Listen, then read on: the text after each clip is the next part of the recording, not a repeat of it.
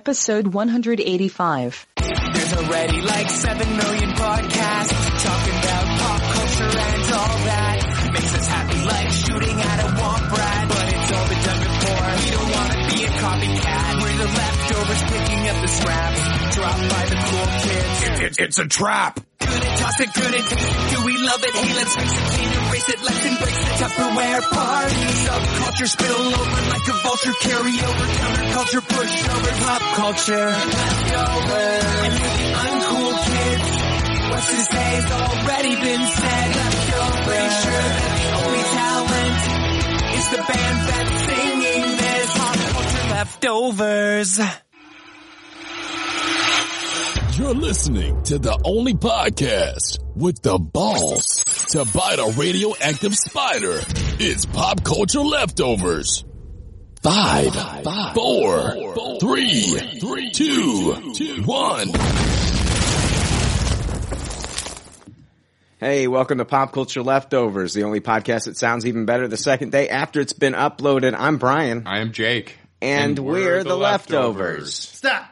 Hammer time. Yeah, Frank is in the house, and guess what? It's our Guardians of the Galaxy Volume 2 review, and we have a special guest with us this week.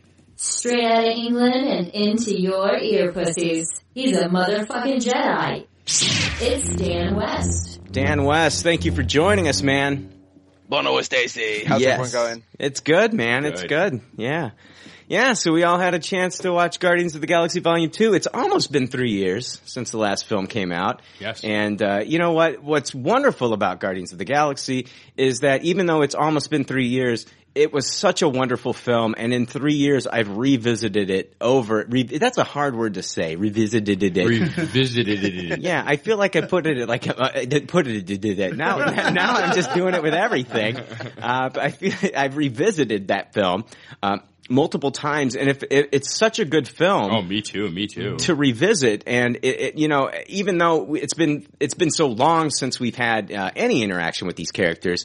Going back and watching that film, it's still satisfying. But of course, we want more from these characters that we've come to know and love. So I'm so happy that it's here and we get to finally talk about it. Yeah, and we were around when the first one came out. I love these sequels that come Oh, yeah. out now. Yeah. That we actually covered the first one. That We- always yeah. feels super weird to me. It was just me and you on that first episode for the Guardians of the Galaxy, Jake. Now we're joined by Frank and Dan. And Yeah. so like, yeah, this is uh, good company. good company. Yeah. Yeah. Me and you in the basement of the old place. All right. Yeah. Oh, I remember that. Yeah. Yeah. back at Jake's old place.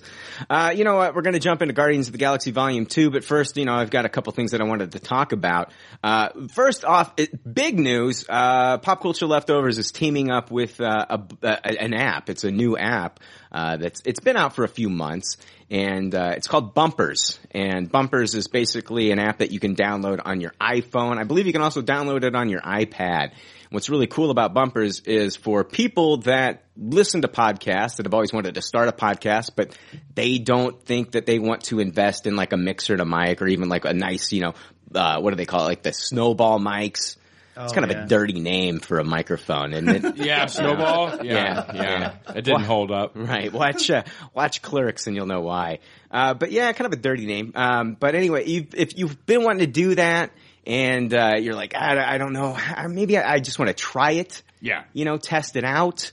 Uh, Bumpers gives you that opportunity, which is really cool if you have an iPhone or an iPad, and uh, you can download the app and you can record yourself. You can actually, they've got like background music that you can put in there and, and things like that. Yeah, and then it's so simple. it's so simple. Anyone can use it. uh, we sound like a fucking infomercial. Yeah. Um, no, I used it. it. It was that easy. Jake used it. It was so easy. But yeah, we've been using it and having a lot of fun with it. Bumpers actually reached out to me. They told me about the app and, uh, it's awesome. I want to support Bumpers and Bumpers is going to support the show. So the more people that listen to the PCL Bumpers, uh, the more you're going to be able to help support the show, which is amazing. Yes, we Um, love that. We love that. And so if you uh, don't have an iPhone or an Android, don't worry. The episodes we're going to have, it's it's going to be called bite-sized leftovers. They're going to be like 10 to 13 minute episodes, little mini-sodes Yeah. that we're going to post on there. Like this week we're doing Guardians of the Galaxy Volume 2 on this episode, but in order to hear our thoughts on the Defenders, we're gonna record our thoughts on the Defenders trailer, and we're gonna post that to Bumpers. So in order to listen to that, you're gonna have to go to Bumpers and listen to it. Subscribe to us. We are Pop Culture Leftovers on Bumpers. Makes sense. And uh, if you want to listen to it and you don't have an iPhone, you don't have an Android, just type in bumpers.fm forward slash PCL. Do people still use forward slash or just a slash? Uh, I don't know. Usually it fills that shit out for you these days. Yeah. Yeah, I'm just I'm saying like when people get off off like uh, the uh, uh, web like the the web address, do they say forward slash anymore? Or is it just slash? I'm, I'm not 100% sure. Don't you I'm think? such an idiot. I have to click Yeah. a link. Don't you think it'd be cool if they replaced that forward slash key with uh, just like Guns N' Roses slash? It was just like a, a, a key with a guy with a top hat and curly hair. That'd be fucking awesome. amazing, wouldn't it? That would be cool. Yeah, be dope as fuck, right? Yeah. Yeah. I'm so gonna fucking do that. Yeah, dude. Somebody needs to do that. Yeah, absolutely, Dan. You do that and you post that shit on Instagram, man. Can we um That's can we go back and talk about us selling out for a few more seconds? Yeah, go for it. Um, we wouldn't sell out if we didn't think this was something that was really cool. I'm glad you mentioned that, Jake. It is Yeah. really cool. It's really neat, and you know, not to sound like the infomercial, but you could just like do daily journals, and it's just it's so simple to do this bumpers thing. Like I've Yeah. never, I've seen other things like this where it's like download this app and you can make a podcast and instantly Right. broadcast this podcast, and then it's super difficult and you don't want to mess with it. Like this, is it's just really intuitive and really Yeah. easy to Yeah. use. And the more people that use it, the more support that they get. The other cool things that they'll be able to add to the app in the future. You know what I mean? Maybe Yeah, exactly. Maybe conferencing in with other people and recording bumpers instead of just being in the same room. Oh, Maybe cool. video podcast. Video podcasts. I mean, there's so much that they can do with this app, and we're here to support Bumpers, and Bumpers is supporting our show. Yeah. Um, these episodes, though, they will be exclusive on Bumpers for the first few days, and then I will forward them to iTunes. We are going to have our own iTunes RSS feed for our mini episodes, bite-sized leftovers. So don't worry about that. Everybody will eventually be able to listen to them. I don't want to keep anybody in the cold. I also think that I can forward the. Um, the uh, RSS feed to. Eh, now I'm getting all technical and shit. Listen to this asshole. You know what I mean? uh, you know, I, I'm like that fucking mechanic telling you shit about your car and you have no idea what the fuck he's talking about. Um, he could be making shit up that's not even in your car. You wouldn't know any different. But yeah, RSS feeds. Uh, so yeah, I'm gonna forward that. I think you can you can forward it to Google Play. Yeah, because I believe right now it's just iOS for the Yeah, app. yeah, but you can get you can go to Yes. bumpers.fm forward slash PCL and uh, you can listen to it like right off your phone from that web address. Uh, yeah.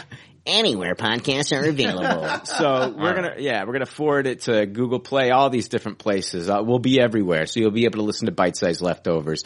And uh, I've already uploaded a couple little things. Uh, one, I'm talking about Bumpers itself, the app, and how cool it is, and how it makes the world such a small place. I mean, this is amazing. Like podcasting can be really cool. Uh, when you first start out, you're just talking into the void of the internet, and the next thing you know, somebody reaches out to you, and you've made a new fucking friend, or you've made an enemy, and they're like, "Fuck you" and "fuck your thoughts." Yeah, Uh, we've done it all. Yeah, you should Yeah. be you should be an off mic producer, uh, or Yay! you could meet somebody across the pond like Dan West, who's on our show right now, four years later after doing this. So it's an amazing thing. The world, you can cast your net and the world becomes a much smaller place. And it becomes a very awesome place when you're using bumpers. Yeah, all thanks to bumpers. All thanks to bumpers. this is where we insert the ding, you know. I know. So yeah, check out Bumpers. Uh, check out the app. Uh, I'll be posting uh, these little episodes on our uh, Facebook page.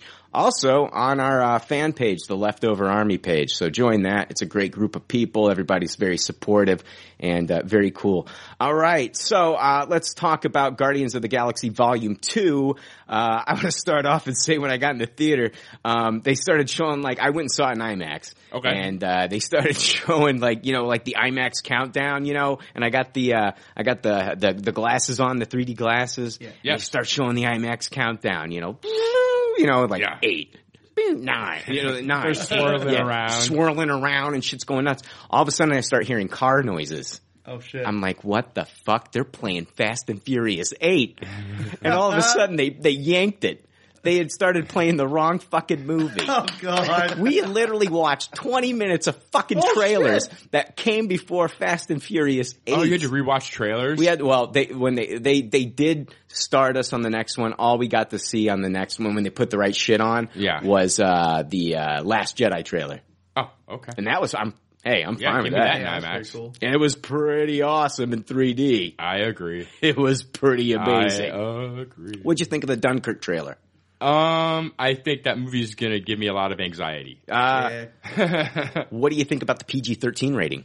I was shocked at that. Me too. It's a Chris. You hear about this, Dan? A Christopher Nolan movie. I know he did like Batman and stuff like that. It's PG thirteen. What do you think about a World War II movie where we've had, you know, like, uh, yeah, we're going to get the Guardians of the Galaxy Volume 2 people chill out. What do you think? I mean, like, we've seen, uh, you know, like, uh, what is it? The Tom Hanks, uh, Saving Private Ryan. Yeah, there you go. Bloody as all fucking get out, right? Oh yeah. Yeah. and now we're going to get a PG-13 Dunkirk movie. Is it just going to be basically like action and like dog fights in the sky? Or, I mean, I just feel like you can't properly portray war with a PG-13 rating. Yeah, they make it No. look like it's gonna be R. Yeah. Yeah. What do you think, Dan? Yeah, I agree with you, man. Because I know you're a big, like, you know, war movie fan and everything. Yeah. And one of the main things to do with that is showing, not glorifying war, but like showing the absolute tragedy of it. And a lot of that does come from that sort of like our rating. So making it PG-13 just feels like it's going to be a bit soft, and then they're not going to be able to tell like a, not the, a good story, but they're not going to be able to get the kind of tragedy involved and show the actual cost of war and everything. So yeah, a bit concerning, got to admit. Absolutely. Yeah, absolutely. You know what I always think about, like when we talk, I, I love World War II movies. And, uh, it's weird. I, I always think of like, when I talk about how much I love like World War II movies, I always think of that one quote from, uh, Small Soldiers with Phil Hartman. Oh, I haven't seen that in forever. Phil Hartman's that. sitting down, getting ready to watch TV before the small soldiers attack him in his home, and uh, he's like, uh, "You know what? Mo- you know, you know what war's my favorite? World War II." And I just used to always think that was so funny for some reason. Anyway, all right, let's jump into uh, let's jump into uh, Guardians of the Galaxy Volume Two synopsis, uh, set to the backdrop of awesome mixtape number two. Marvel's Guardians of the Galaxy Volume Two continues the team's adventures as they traverse the outer reaches of the cosmos. The Guardians must fight to keep their newfound family together as they unravel the mysteries of Peter Quill's true parentage. Old foes become new allies and fan favorite characters from the classic comics will come to our heroes' aid as the Marvel Cinematic Universe continues to expand. Uh, the movie is written and directed by James Gunn and it stars Chris Pratt as Star-Lord, uh, who, uh, Zoe Saldana as Gamora, Dave Bautista as Drax, Vin Diesel as Baby Groot, um, I thought this was interesting. As Groot only communicates with the phrase I am Groot in different inflections, James Gunn created a Groot version of the script for himself and Vin Diesel, which contains each of Groot's lines in English. Oh, that's awesome. Oh Yeah. wow. That way he knows how to deliver it. yeah, and I would love to see that That's cool. script. Even though Rocket translates, you know, it'd be kind of cool to see Yeah. it. Only through context a lot of times. Right. Yeah. Yeah. Uh, Bradley Cooper as Rocket, uh, Michael Rooker as Yondu, Karen Gillan as Nebula, Pom Klementieff as Mantis, and um, I found this interesting. In the comics, Mantis is human, and she acquired her skills by living with the Kree. James Gunn chose to make her an alien in the film because he wanted Peter Quill to be the only one of the main characters to come from Earth. I like it. I like Yeah. it too. Yep. Uh, let's see here. Sylvester Stallone as Stakar. Uh, Kurt Russell as Ego. We've got uh, Gary Oldman. Oh yeah, listen to this. Uh, Ego was uh, they tested out. Uh, they they they talked to Gary Oldman, Viggo Mortensen, Christoph Waltz, Christopher Plummer, Max von Sydow, Damn. and Liam Neeson were considered for the role of Ego. And also Matthew McConaughey was considered to play Ego, but he passed on the role in favor of Dark Tower. Jake, was that a good decision? Um, I don't know from whose, who's, from someone's viewpoint it was. Yeah. yeah. I mean, I guess we'll find out when the movie comes out if it was a great decision. or Yeah, I don't know. I don't know if Matthew McConaughey is my man in black yet. Yeah. So we'll see. Elizabeth Debicki as Ayesha, Chris Sullivan as uh, Taserface. Um, Guy from This Is Us. uh, It's a that's a Toby from This Is Us. I saw one episode of This Is Us. he was like the bigger guy. Oh, okay. Yeah. Yeah. Yeah. Is it true that they put him in a suit? It is. Okay. Uh, in the Guardians of the Galaxy, let's have a This Is Us podcast, guys. I've seen I've seen one episode. Jake's seen a few more. We can do this, right? Yeah, I, I've seen like three. All right, okay, guys, we're uh, changing gears. hey, get ready to cry. We're shifting gears.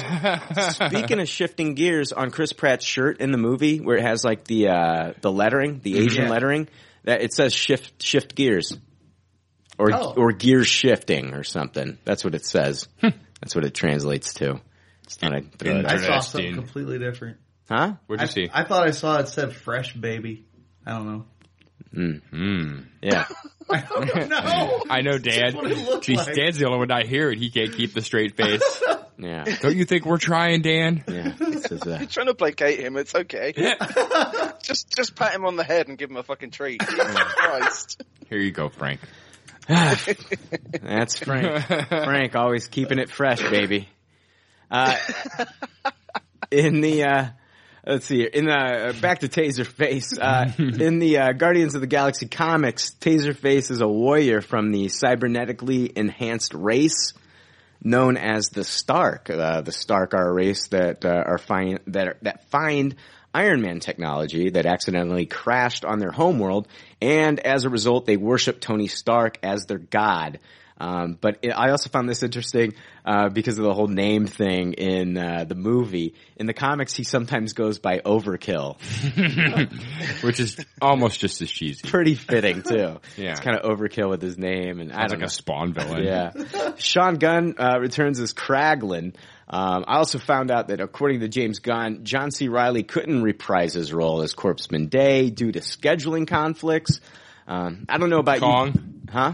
maybe? Probably Oh, Kong. yeah. Probably Kong. He was the best part of that movie. Worth it. Uh, I, uh, I missed Glenn Close in this movie as No Prime, guys. I don't know about you. Oh, me too. I felt like her presence with her, it was missing. It, it was really felt in this film.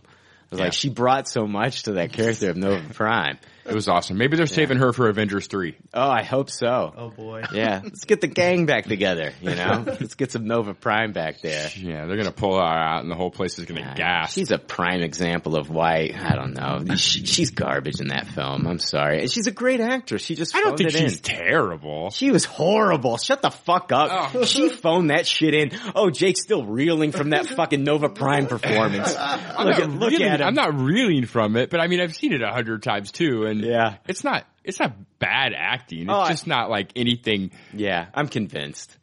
you sold me. It's not bad acting. It was cars. It's, It's just not not memorable. Memorable. Yeah. Memorable. It's not It's memorable. just fine. Remember? yeah, it's just fine. It's young Murph. You remember? It is just fine. Oh god, yeah, fine, fine.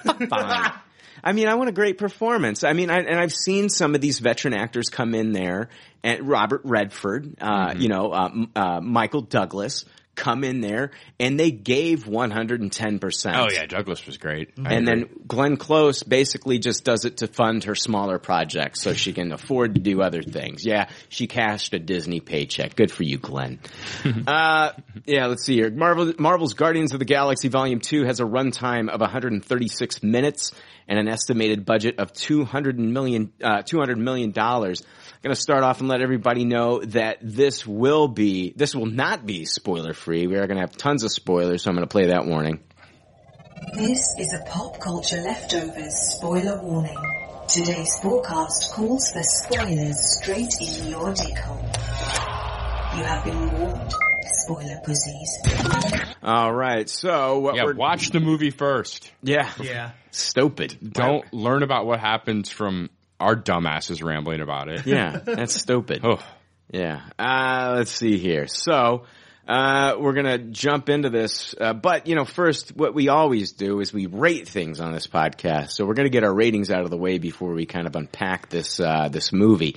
So, uh, here is our rating system if this is your first time listening. The rating system is simple. If the leftovers don't like something, they toss it. If they do like something, they suggest you taste it. And if it's brilliant, it gets a Tupperware rating. If all the leftovers love it, then it gets the pinnacle of success, a Tupperware party. All right, we are going to start with Mr. Frank Hammer's rating.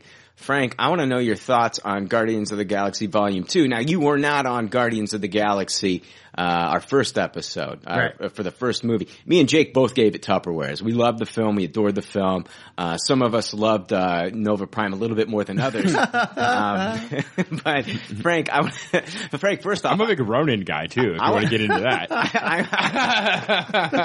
I want to know your thoughts on Nova Prime. Oh God. Uh, and, and then I want to know your thoughts on. I want you to uh, talk about uh, Guardians of the Galaxy. Uh, what your thoughts were on Guardians of the Galaxy, and then jump into your rating for Guardians of the Galaxy Volume Two. Sure. Uh, Nova Prime was forgettable, and uh, I thought Who? exactly She's she's more forgettable than Star Lord, right. It's like the uh, silence from Doctor Who. It's like you forget her as soon as she's off screen. basically.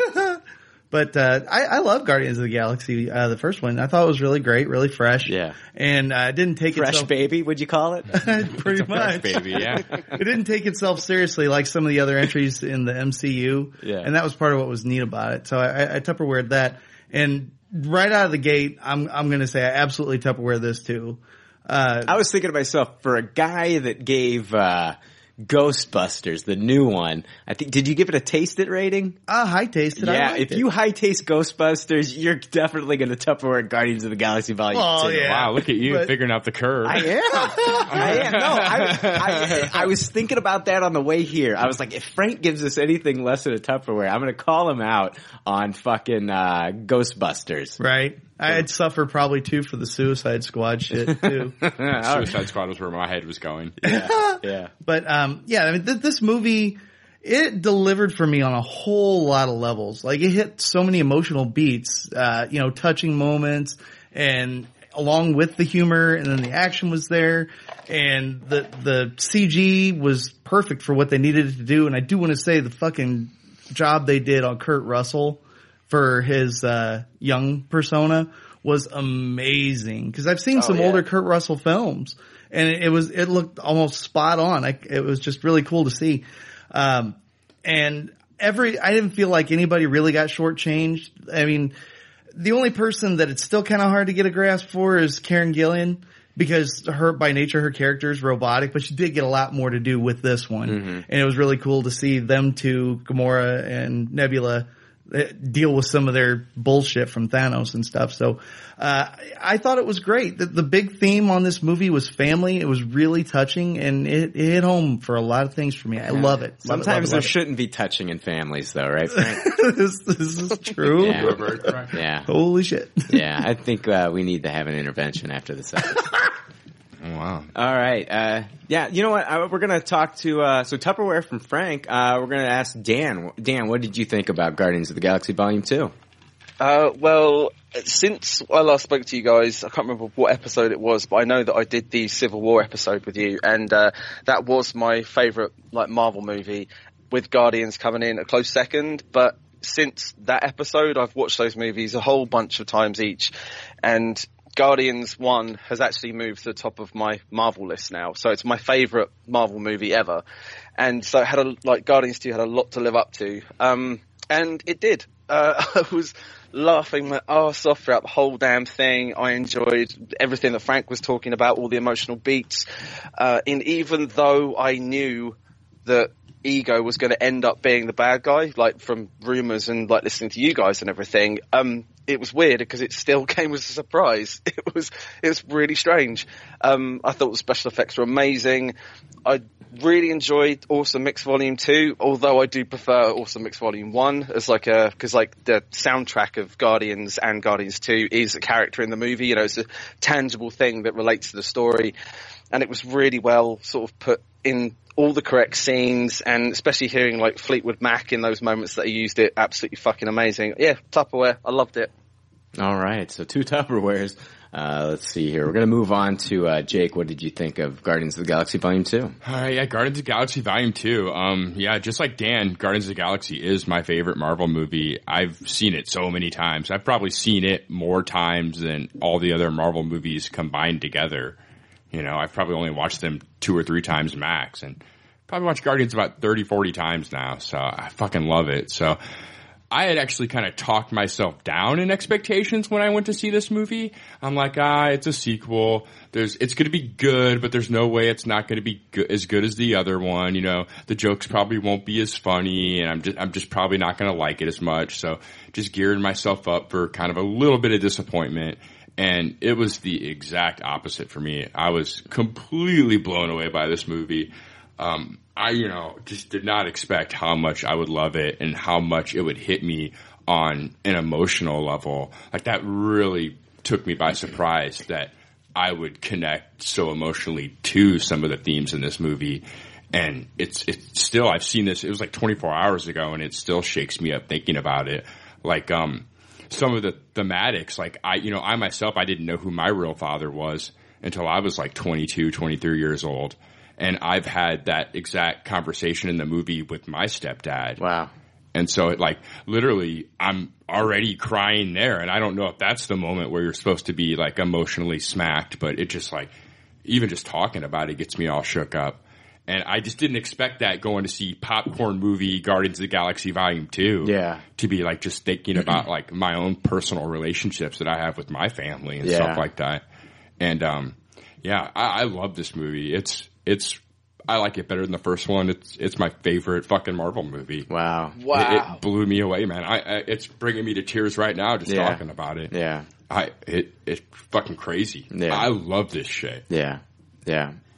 That's, I don't know how I can follow that. That's just I, I- awesome, man. I didn't even That's like. Oh awesome. Oh my god! It's it's it was so much. Like, when it was over, I was just like flushed with fucking emotion. I was like, "What the fuck did I even just sit through?" Yeah. Right. I was like, the whole time, dude. I talked myself out of it. You know, and it Yeah. was just like, "Oh wow, okay, never mind." I guess I, I was just going to talk about how I relate to Drax's Drax's nipples, and mine are sensitive too when I wear certain shirts. And like now, Oh yeah, ditto.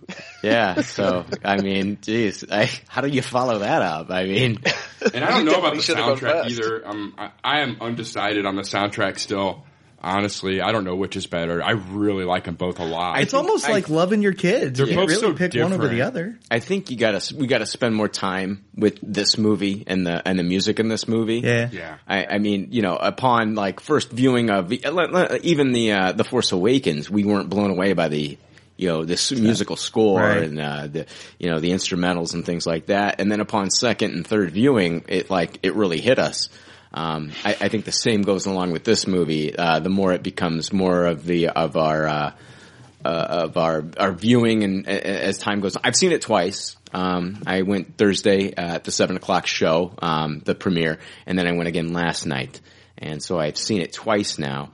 And um, you know, I, I the first time I saw it, I saw it in IMAX. Oh, so fucking incredible! Yeah, it was crazy. Fucking incredible in IMAX. Um, the, the effects are just amazing. Uh, Tupperware out of the gate, guys. All right, Tupperware. I Yeah, love Tupperware movie. party. Wow. Um, Tupperware party. Tupperware party. So, um, you know, eh, I want to talk about some of the things that uh, that I that I thought about in the movie. One of the things I was thinking about to myself was like, uh, how are the comic book uh, readers going to react? And I know that they know this is Ego uh, as his father, and it's not. Is it is it Jason or do you say Jason? Uh, I always said Jason because of the way they spelled it. Yeah, with J apostrophe son. Yeah, Yeah, yeah. I've always said Jason or Jason. I guess you can say it either way, but I always say Jason. So his father in the comics is Jason. But I wonder how, like how comic book purists are going to be watching this and thinking to myself, you know, they already thinking to themselves like, I know that we've known for months he's going to be Ego the Living Planet, um, and it's not going to be Jason. But James Gunn does such a good job of, of like giving the fan service that he gives that I think a lot of the Uber geeks like it's like a give and take with that kind of thing. Well, that, well, what I was going to say is, for me, I felt like what he did was, even though, okay, even though it was ego, there was still kind of that same relationship between him and J'son in this movie. Yeah. Kind of, kind of. J'son, of course, is still in the comics. Um, but it was kind of like one of those things where he always wanted him to take the mantle and be with him at his side. And of course, Peter wants to go and do his own thing and, you know, and be, you know, this, uh, space cowboy or whatever the fuck. And, uh, he still, he still kept that in this movie. So I still, th- I still felt like the relationship was there.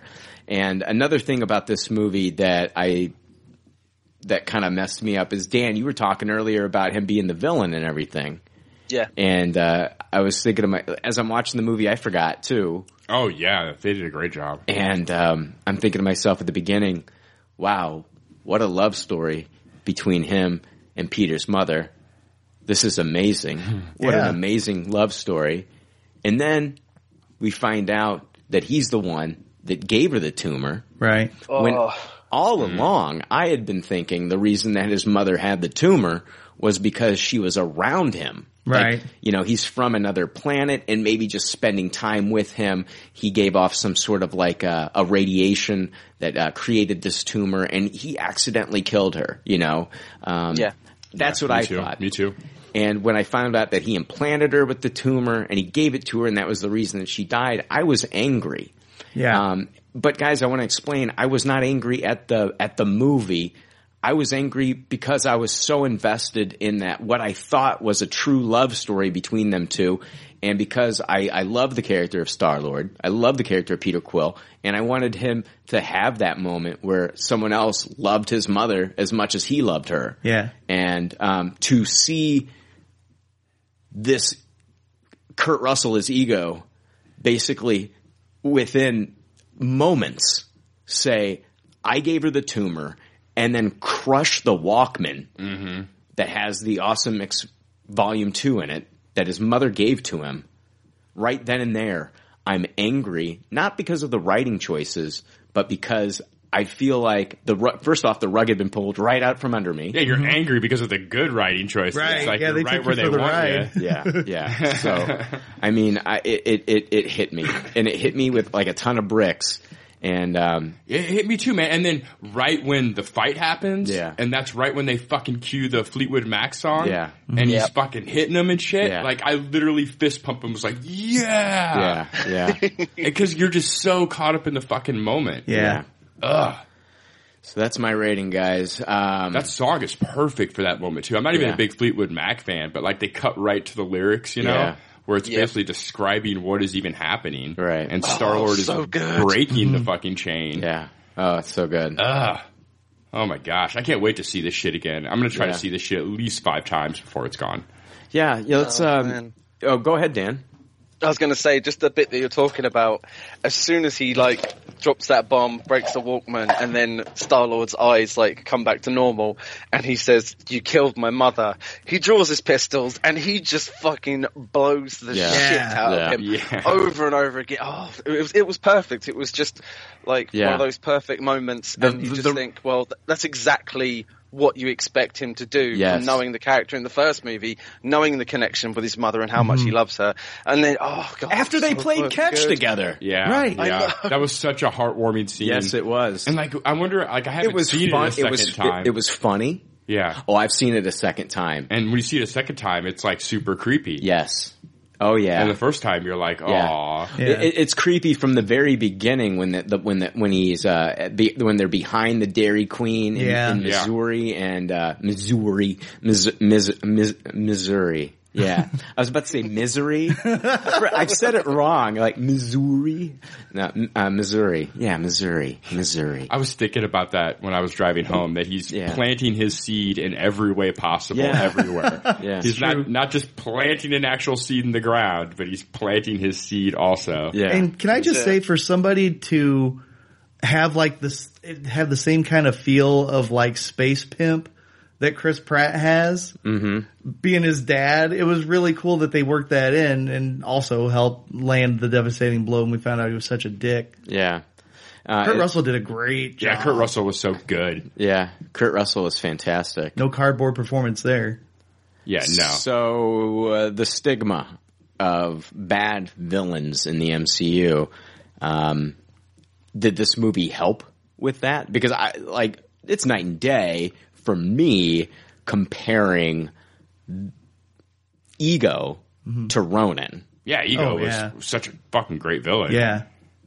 Yeah, Yeah. Ron- Ronan was Ronan was okay, Yeah. but like he's maybe I'll I'll agree with you a little bit, Jake. He's a hair better than Malekith, a hair better. Um, But um, you know, He's interesting. Like I, I see what they were doing with the story, and I like the idea of Kree radicals. Yeah, I just think after, you know, you know, 40, 50 years of Ronan stories and Kree stories that they could have done something a little cooler with this character. Yeah. But, um, I, I, ego, I was just blown away by Kurt Russell's performance. Yeah. Um, I was also really creeped out upon second viewing when they're showing, uh, when Peter's in there and he's showing him, uh, the, uh, the models of, um, uh, how he how he met his mother. I, I- Yeah. sorry, I went. yeah, sorry. I, I, I'm not making. I'm not trying to get people to think of Lily and Aunt Barney Robin. and Robin and yeah. Sorry, but um, you know, showing him like these little. I don't even know how to say what those things are. Kind of like live action Yeah. diorama things. yeah, yeah, Yeah, that's what I was going to say. You're like por- they look like porcelain dioramas, like Porcelain, giant porcelain yeah. dioramas. Yeah. Yeah, that was all really interesting. I it like was, how it, it was really cre- what I was going to say is it, it was really creepy upon the second viewing, thinking about like how many other of the alien children he had shown this, and Oh, then yeah. ended up killing oh yeah, because they they couldn't carry the uh, the celestial DNA Right. that he had. Were you guys kind of uh, blown away by the fact that he wasn't like a uh, like a cosmic entity, but he was actually just he was actually a god, a celestial? yeah, that was wild. Yeah, it was awesome. They showed us that he was going to. They showed us celestials in the first movie. I mean, uh, when Yeah. the, when they visited the collector, um, Uh, what's the name of that place? I what the place is built inside of a celestial. Nowhere. Uh, nowhere. Yeah, nowhere. Yeah, yeah. Yeah. Um, you know, I'm going to jump straight to something I was going to talk about later since we are talking about it now. Talking about how they introduced Celestials in the first movie, how they introduced, uh, again, um, you know, Kurt Russell's character as a Celestial in this film. And what I want to talk about is the fact that I think that these Celestials are going to be more important going forward. What are the chances that in the third movie, and I'm jumping way ahead. what are the prediction? What, what, what are the chances? And this is actually one of my predictions: is that the third movie might have something to do with they killed a celestial, guys. yeah. Okay, we've seen him in the first movie, again in the second movie, and now they've killed one. Mm-hmm.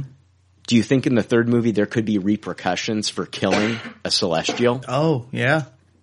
there's got to be maybe there's a price to pay, and in that third movie, uh, we see uh, Jack Kirby's creations, the Celestials, take on the Guardians. Not all of them, maybe. Maybe maybe they kind of have a council, and some of them go rogue and say, "No, this these Guardians they, they killed one, they could kill all of us." I thought this movie itself kind of teased the granddaddy of all Celestials, uh, Eternity. Yeah. Oh yes. Yeah. Yes. By the way, like definitely the way Quill's eyes looked, and he even said the word. Yeah. That's the word he used to describe what it looked like. You're absolutely right.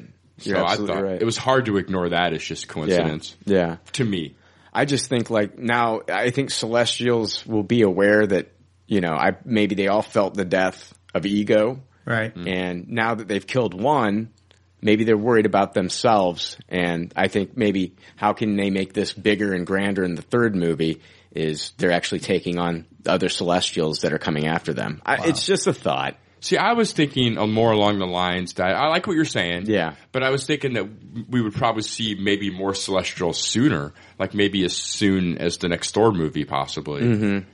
And um, I was thinking that the next Guardians movie would probably more tackle the uh, Adam Warlock stuff, because I think that if they do stuff with that, will be at first contained within the Guardians movie. Yeah, but we're going to be getting Infinity before the next Guardians film. Yeah, but you think they're going to use Warlock in that? they've used yeah absolutely they've used um, these post credit scenes to set up other films Yeah, so we've seen that that is true. That is Yeah. true.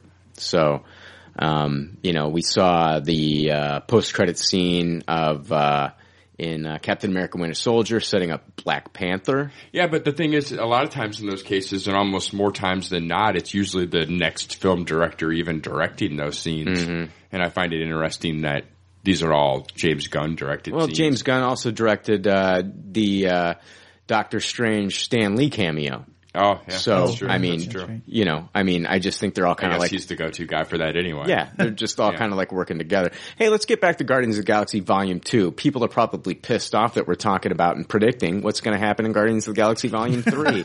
so let's, to the end. yeah, let's, yeah, yeah whatever. I mean, I was going to save it for the end, but we were talking about Celestials. Yeah, we were talking about the Kurt Russell monologuing scene. Yeah. And one thing I really liked about that is it made one thing that I always thought was really goofy in Guardians of the Galaxy 1. Yeah. Not so goofy anymore. In the fact that when uh, Kid Quill is running from his mom, Mm-hmm. I always kind of laughed at the fact that the spaceship was just like, oh, it's the spaceship right there, and there's Yondu, and I'm Right. taking you away. And Yeah. these things are both happening right next to each other at the same time. Yeah. But it, it really all kind of makes sense now. Yeah, it was a plan. Yeah, that was the plan.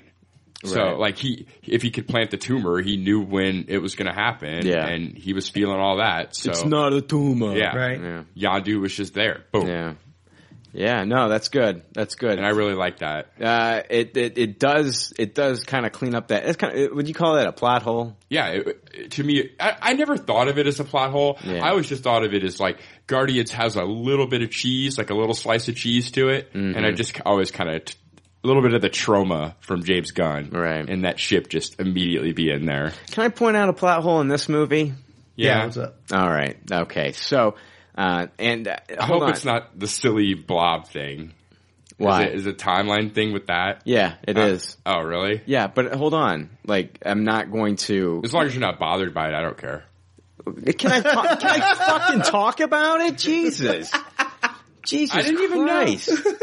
Ah, forget. I don't even know if I want to go He's into trying to it figure now. out. I don't even know what you're talking about, so I kind of want to hear it. Okay, Yeah, so neither do I. okay, the, the the alien. Well, he's he's he's like he's now he's predicting what I'm going to say and all this other stuff. figuring- I you wasn't out, predicting, I was just wondering because that's the I've seen a lot of people complaining about this plot hole. Well, hold on. Let, let me let me get it out there. Jesus, uh, this the, the alien plant that's behind the Dairy Queen in Missouri uh, causes this uh, uh, kind of a plot hole, and uh, you can you can argue it and say you know uh, it's fine, whatever, and um, you know I, I don't care what you say. I think it is a plot hole. Does it bother me?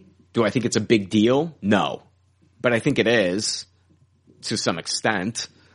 Uh, basically what happens is, you know, the big blob starts wreaking havoc on Earth. Yeah. And, uh, other planets, you know, we see it affect like, uh, Z- was it Xandar, the Nova Corps planet? Yeah. And, Yep. uh, it hits a bunch of other planets. Uh, and, uh, this movie takes place in late 2014 and it's only a few months after the original Guardians of the Galaxy film. So, none of the other films uh, and movie and, and TV shows have touched on this at all. What happened? This event that happened on Earth. They've they've touched on the big event, you know, that happened in New York with the Chitauri, but like uh, none of the movies. Captain America didn't. Um, Agents of Shield did not. And this is the kind of stuff that they talk about on Agents of Shield. this is Shit, kind they could have had a whole season. yeah, yeah, exactly. This is the kind of stuff that Agents of Shield tackles is like these things. So, none, it was never mentioned on Shield, and some of it is is that they hadn't started a lot of the writing on this movie yet at that time. So how could they tackle it? Yeah, and so people are saying it's a big plot hole. I think it's a plot hole, but I don't think it's so big that it bothered me and took me out of this movie. Right. That's all I was going to say is that this big blob attacks Earth for a short time and it stops. And uh, I'm hoping that maybe in a future film, um, they'll kind of uh, mention this and say like, you know, it was uh, it, since it got taken care of real quick, you know, Shield covered it up or somebody covered it up or Yeah. whatever. Yeah, to all the people complaining about this, like it was it was some energy blob killed a few people in some Yeah. podunk town in Missouri. Of course, Captain America and Iron Man aren't talking about it while they have fucking coffee. It did seem like, Like, it was a bigger deal it. on the other planets too. Like it was doing a lot more damage to like major cities and shit. Yeah. But even still, I just kind of figured that because we've branched off in so many different directions now with this. Right.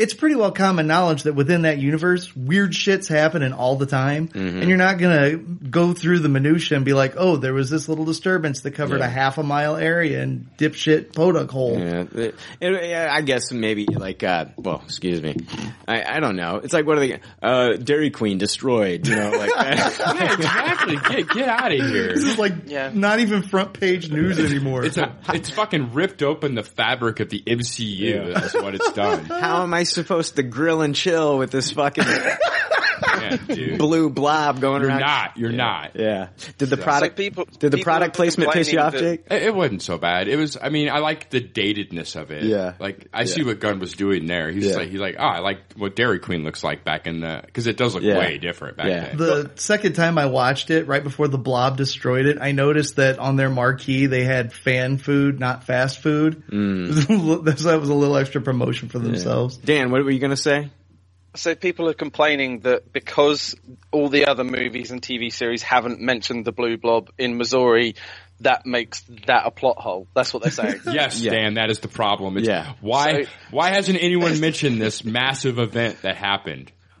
Okay, it just and, and they're not they're not they're kind of skirting over like the fact that Iron Man kind of blew up on like an entire sort of like Arabic town in the first Iron Man, and Thor and the Destroyer destroying that town as well, and and all the other events in the movies that don't get mentioned. Those aren't plot holes. No, Is that it was actually well, well, it, it was that was actually mentioned in Civil War by uh, General Ross. Those things, Yeah. But the thing is, but it was so late. much- It, it was later. so much happens if you try to cover every base all the time. You spend 45 minutes recapping shit that happened in other shows and movies mm-hmm. just to get to the shit you gotta do to move forward in that one. Let me play devil's advocate though. Let's say that they would have had the script written really early and they knew this was going to happen. It would have kind of been cool to hear somebody talk about a blue blob and something. Nothing comes of it. It's kind of like, oh, is this Chekhov's gun? And then all of a sudden in this movie, the blue blob comes up and we're like, that's where the blue blob was. Kind of cool. Oh, the blue blob. Oh, yeah. It would have been kind of cool. It would have been. it would have been cool for. Hey, fuck off.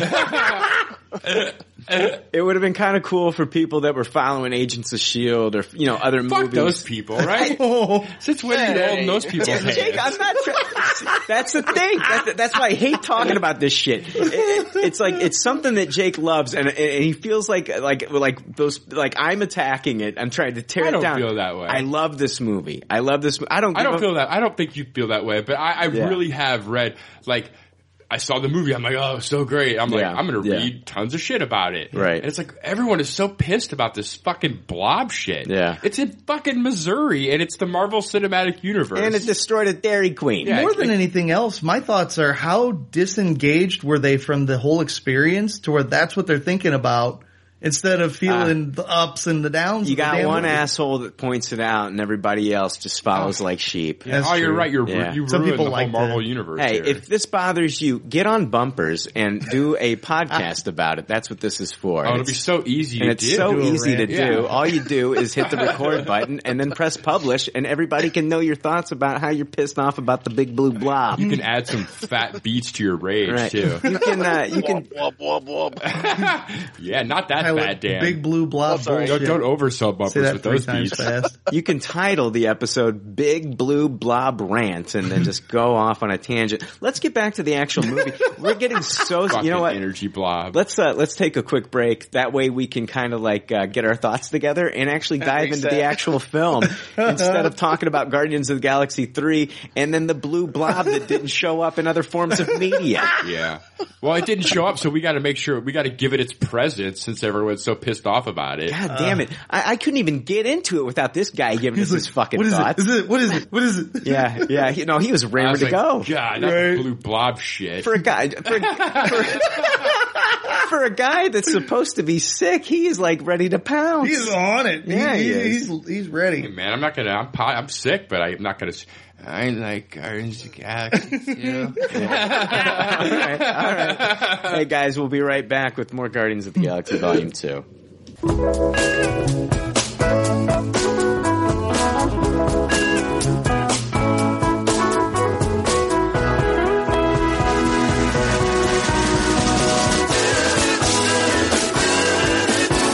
There's a port on a sailors, a hundred ships a day. Lonely sailors pass the time away and talk about their homes. And there's a girl in this harbor town, and she works laying whiskey down. They say, Brandy, fetch another round. She serves them whiskey and wine. The sailors say, Brandy, you're a fine girl.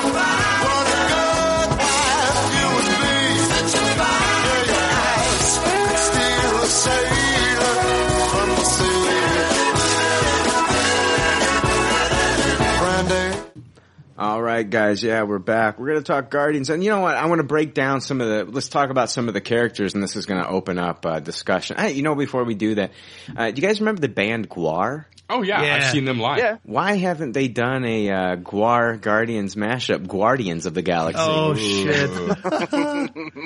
That'd be a great name for a Gwar cover band. Yeah, that would be disgusting. Lots of crack. Yeah. All right, let's actually let's jump back into this. Let's talk about uh, some of the returning characters. Uh, I want to start off by talking about the journey that we saw of Yondu in this film. Let's start off with Yondu. Oh, yeah. uh, Dan, uh, I want to get your thoughts on uh, what we got from Yondu. Michael Rooker coming back. Well, you've just got to love Yondu, haven't you? Really? I mean, his performance in the first movie, uh, he stands out as one of my favourite characters from the first one. I cannot watch the scene where he's talking to the guy and brokering the deal with him, and he's going, bully, bully, bully. Sean, Bully, Sean Gunn bully. yeah, Sean Gunn's in the background just cracking up. And you know, you've seen from the outtakes that he's genuinely laughing because it's so fucking hilarious. So Yondu's always been one of my favourite characters. And again, just Michael Rooker back on top, return to form. I thought he was fantastic. Brilliant seeing a more sort of sensitive side to Yondu as well and finding out more about the character as well. I mean, the writing in this movie, uh, as far as like, you know, characterization goes, is so damn good. And finding out all of his kind of hang ups about ego and Quill and everything was just absolutely fantastic. And we got the proper mohawk in this one as well. Which Why was- didn't they do that all along, man? It looks so fucking awesome, right? that scene where he's using the arrow to take out all of the fucking mutinous. Yeah. it's just is amazing. Can I the say- music Absolutely there amazing. too. That's as close to hyper violence as we've seen in a Marvel movie. Yeah. Right. Oh, I Killing agree. people are loving it. It's I so was like, wow, this is this got real James Gunn real quick. Well, Yeah, all the sudden. slow motion going through that first guy's chest. What about wait, what about? You know, it was green blood, but uh, but uh, it, that- it's, it's still cool. Yeah. What about when the lights got knocked out? That was out? the best part. Yeah. That looked Yes, that The amazing. Neon light IMAX. show. That was great. yeah, That yeah. was gorgeous because I saw the movie in 2D as well, and it didn't take away from the special effects. I'm not a big fan of 3D normally, um, so I watched it in 2D because I just wanted to like make sure I really enjoyed it. Like I said to Jake, like over Messenger and stuff, I wanted to give this movie like a decent shot at, at being as good as it could be, and it, the cinematography and and just the lighting in that scene. Oh my god, it was so fucking cool, Yeah, and it was yeah. so badass as well. See, I know it's cliched, like having all of your heroes walk towards the No, camera no, in no, no, slow no, no! motion. You got Baby Groot walking in slow mo. Yeah. Right. Come dude. on, come on! That was He's falling down, Cracking his neck like a badass. Uh, you know what? I, I. I am going to say that in 3D there were some very cool moments that were worth that were worth the price of admission for the IMAX. Uh, Yeah. One scene in particular is when we first get talking Ego as the planet when he's rock formation and he's all blue and shit. Jake, that was amazing. That was rocket amazing. flying around during that, dropping those little red bombs and stuff Oh yeah, I love that too. amazing. And I'm also going to throw out the part where Yondu is holding the arrow. He's holding the whistle arrow in the air, and the arrow is like coming right out of the screen. Oh, the whole audience like went, Yes. Whoa. Yes. And it was absolutely phenomenal. So I will say that this is right up there for 3D when it comes to these Marvel movies, right up there with Doctor Strange. Agreed, Yeah, agreed. Which yeah. is nice because Avengers was awful. pre I think previous to Doctor Strange there there wasn't really Right. a great Yeah. 3D Marvel movie. Agreed. Even the first Guardians of the Galaxy really Yeah. didn't use the Yeah. 3D to really any great effect. Yeah, but if you want to see it in IMAX on the biggest screen, you got to pay for that uh, 3D ticket. You Yeah, know, yeah, so you got to get you both ways. Yeah, they get you. But back to Yondu, I'm telling you guys, like uh, I loved him, Dan loved him. Um, Yondu's my favorite character in the movie. I knew that there was going to be a favorite character. In the whole, yeah, by far. Nice. Like Oh, I was, nice. I, Yeah. I love Yondu. He was so great. It completely changed my perception of how I see him in the first movie. Yeah. now, Yeah. Yeah. which makes him one of the most fascinating characters, like in the whole the whole thing. Can I talk about something that's been cracking me up for the past two days? What's that? I'm Mary Poppins, y'all.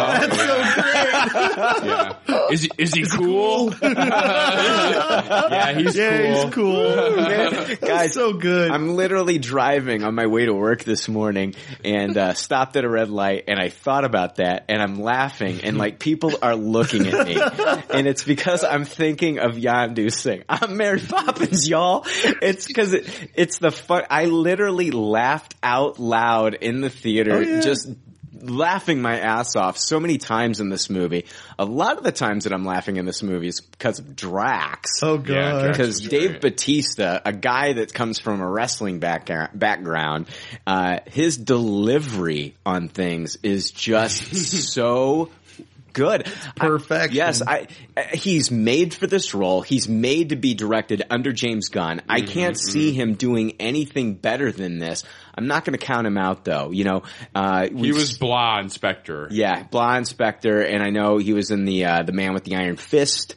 Nobody's talking about that movie, as far as I know. A lot of people, some people like it, but uh, I've never seen it, so I can't talk about it.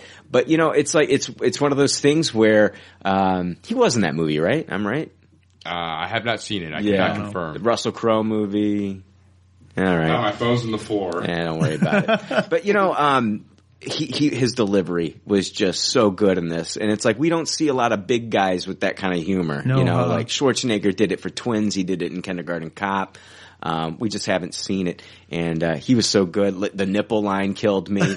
Uh, always calling Mantis disgusting. And, uh, even the his, nipple payoff at the, the end. The nipple payoff. Oh. God! Oh God! great. My nipples! oh, so good, so good. Um, I uh, let's see here. Yeah. Uh, oh, yeah. Let's. Uh, I want to talk about the uh, obelisk at the beginning when they're fighting the giant uh, monster. Oh yes, yes. Um, you know, one of those things where you think you're going to get this battle between them, and you do. It's in the background, but the whole time we've got little baby Groot dancing. Uh huh. It was amazing. I want to point out though that when before the obelisk comes there and they're protecting the batteries, uh, Peter Quill is using this device to track the obelisk, and on the device you see uh, five like five little green dots, and those represent the Guardians. And then you see a red dot on the other side, which represents the incoming obelisk. Um, the device he's using is a uh, Mattel's classic football handheld awesome. game from 1977. I had this game. I mean, I had this hand. Yes, I had this handheld. Um, and years later, a buddy of mine, he had it as well. I'm like, can I play that? And I would play it all the time. But it, it's the most generic football game, but it's a lot of fun. Yeah. Um, but uh, that's what he used. He he basically modified this thing to to track it. And if you watch it, I watched it the second time. You can actually see the little football man on the on the that's really funny. on the front of it, cool which I thought hell. was cool. But that whole dancing scene, and I know people are going to say, yeah, they did it in the first one. You got Peter Quill singing into the Orlon, that little, Mm-hmm. uh, that little rat thing. He picked it up and he's singing, he's dancing. They're just, Yeah. this is, they're just playing the hits.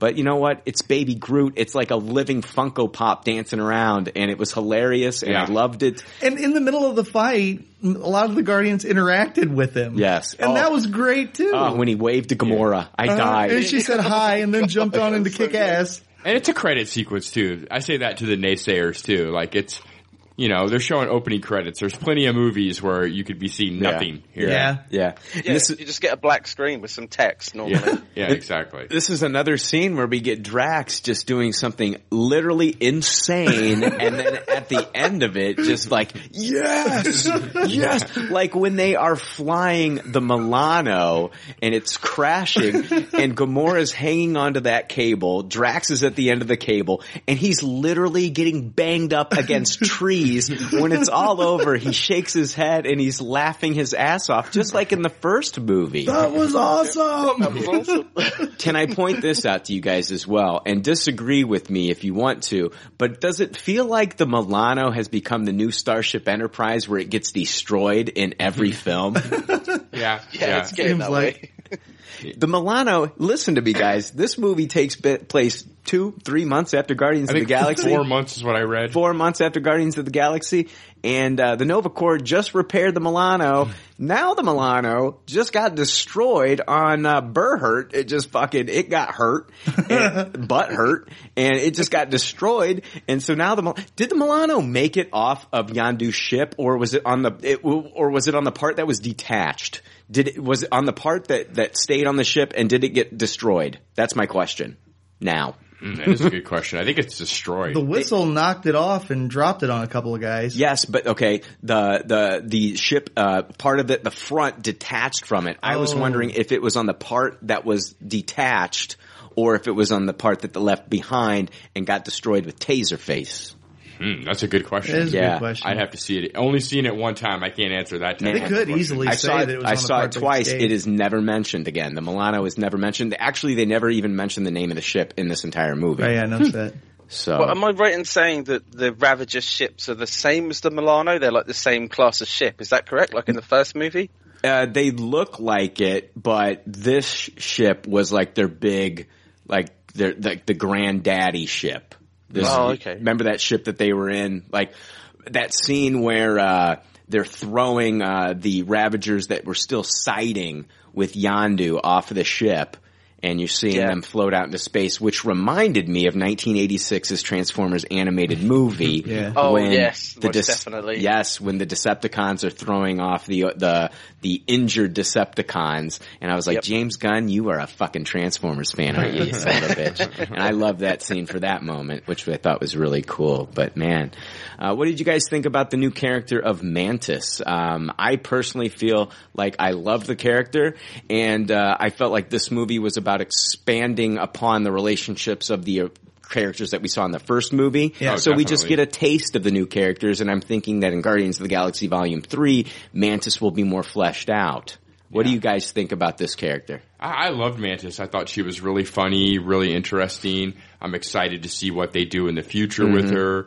Um, it's kind of the will they, won't they with the uh, Drax Mantis shipping at this point. Oh wow, yeah. Right? Yeah, So yeah. I don't know how if they're going to further that storyline any. Yeah, I thought she was a, a great character. I think the funniest scene with her to me was the uh, scene where Rocket bit her. Yeah. when she tried Yeah. to, when she tried to pet That was Rocket. good. Oh, yeah, I think my my funniest scene with Mantis was when you get they all like uh, they're falling down on uh, Ego, and Mm-hmm. we get like the sweeping hero shot where the camera does the 360, and then we get the nice pose of the the new Guardians of the Galaxy, and then Mantis gets hit in the head with a rock. yes, yeah, that was that was really good. That was really good.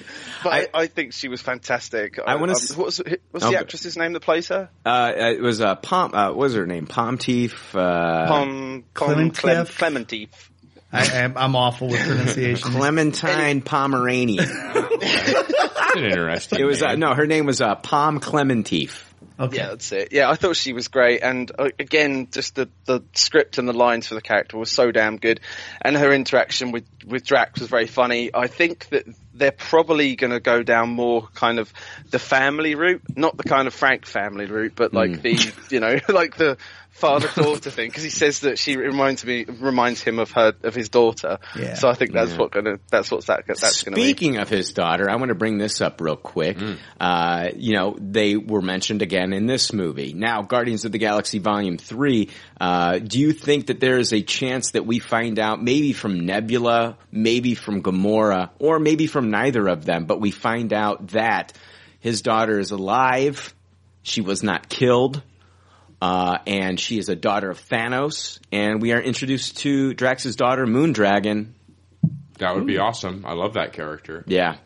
So that'd be a really cool way to bring her bring Wow. her into this. Yeah, yeah. I'm thinking, and what what what if you know breaking up the team a little bit is Gamora feels guilty because she knows this and she doesn't want to tell him that Oh. her da- his daughter is now a daughter of Thanos and serving him, the man who killed his wife, the woman who doesn't dance to any beat, and she almost looks dead. Mm-hmm. I love that scene, by the way. I thought that was hilarious. And his delivery on those lines when he was giving them was amazing. But back to my point, what do you think about that, them introducing that? I mean, James Gunn is always tugging at the heartstrings, and these movies have been about family, and I think that this would shake up the Guardians family. Drax has been the biggest proponent of calling them a family Yeah. in these movies, other than Groot saying "We are Groot." That was a huge mo- moment in the in the first film. But like you know, he's always saying that we're a family, and him screaming for Peter Quill not being on the ship at the end. I was just like, Oh, Drax God, loves these guys. heart. Yeah, Oh, yeah. Drax loves these guys, and to find out maybe that another Guardian knows something, but is keeping it from him to protect his feelings because can you imagine if she told him? What is he going to do? He's hunting down Thanos at that point. Right. Okay? And it's going to kill him. Thanos could kill him. And she's protecting him.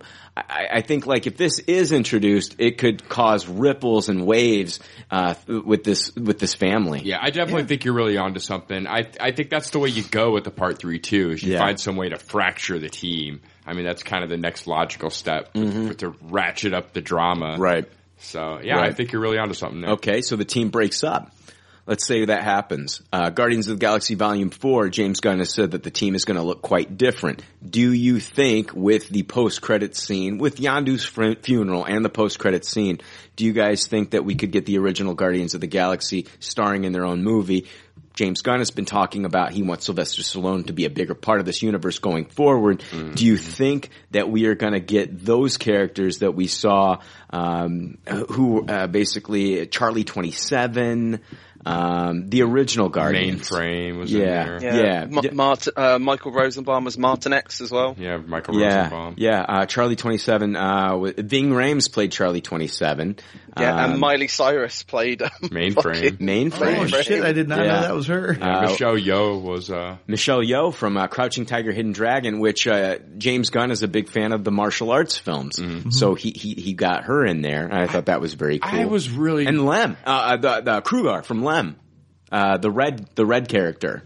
Oh yeah, yeah. That, that was he he he he um, eventually became Doctor Strange's apprentice. That's another question. I'm, I'm, we're, we're going all over the place. He became Doctor Strange's apprentice. What are the chances that they introduce him in a movie and then we see him go into a Doctor Strange film later on? I'm not putting it past him. No, me, me either. Especially as popular as Guardians, Yeah. Guardians of the Galaxy Yeah. is. Um, I don't know. I was wondering if the original team was is it fan service or are, is there big plans for that? It, it- well, James Gunn, if it's up to James Gunn, there's big plans for that, and he's talking about how the team's going to look different in Guardians of the Galaxy Volume 4. I was just going to the next logical, conclu- not logical, but uh, maybe it's a stretch, but uh, I, I was thinking w- one conclusion could be to introduce this team for a film, and then the Guardians are off doing like the, uh, of the other event films. Yeah. And then uh, another director gets a shot at Guardians 4. They see how that works. Sylvester Stallone, you know, uh, uh, doing this movie and uh, see how that works. I'm not a fan of this. I have to say. Really? Yeah. It's like Is a it- pretty is it- elite group to not do anything. so with. basically you're saying this is Dukes of Hazzard when the original Duke boys left and we got their cousins. And Yeah, uh, I just I'm I'm afraid of new chemistry. I don't see the star power here. If I were to say what my least favorite part of Guardians of the Galaxy Volume Two was, Yeah. it was Sylvester Stallone. Oh, I loved him. Yeah, I loved great. him. I thought I thought the interaction between him and Yondu was great. Uh-huh. I loved uh, I, I loved the moment at the end where they had the Ravager funeral and he was showed up. I th- I thought he was fantastic, and I liked when he said at the end, uh, "Let's go steal some shit." yeah, I had a hard time understanding what he was saying half the time. I need to see it again or with captions. It, it was really bad. I had no Well, problem. um, if you watch that scene again with uh, Yondu and and Sly, just watch really concentrate on that man because I thought his delivery on that particular moment, where on that what was that planet called? Con- contra. Contraxio, which That's it. basically is a weird name for a planet where everybody's fucking each other. So I don't know what That's they're right. contraxing there.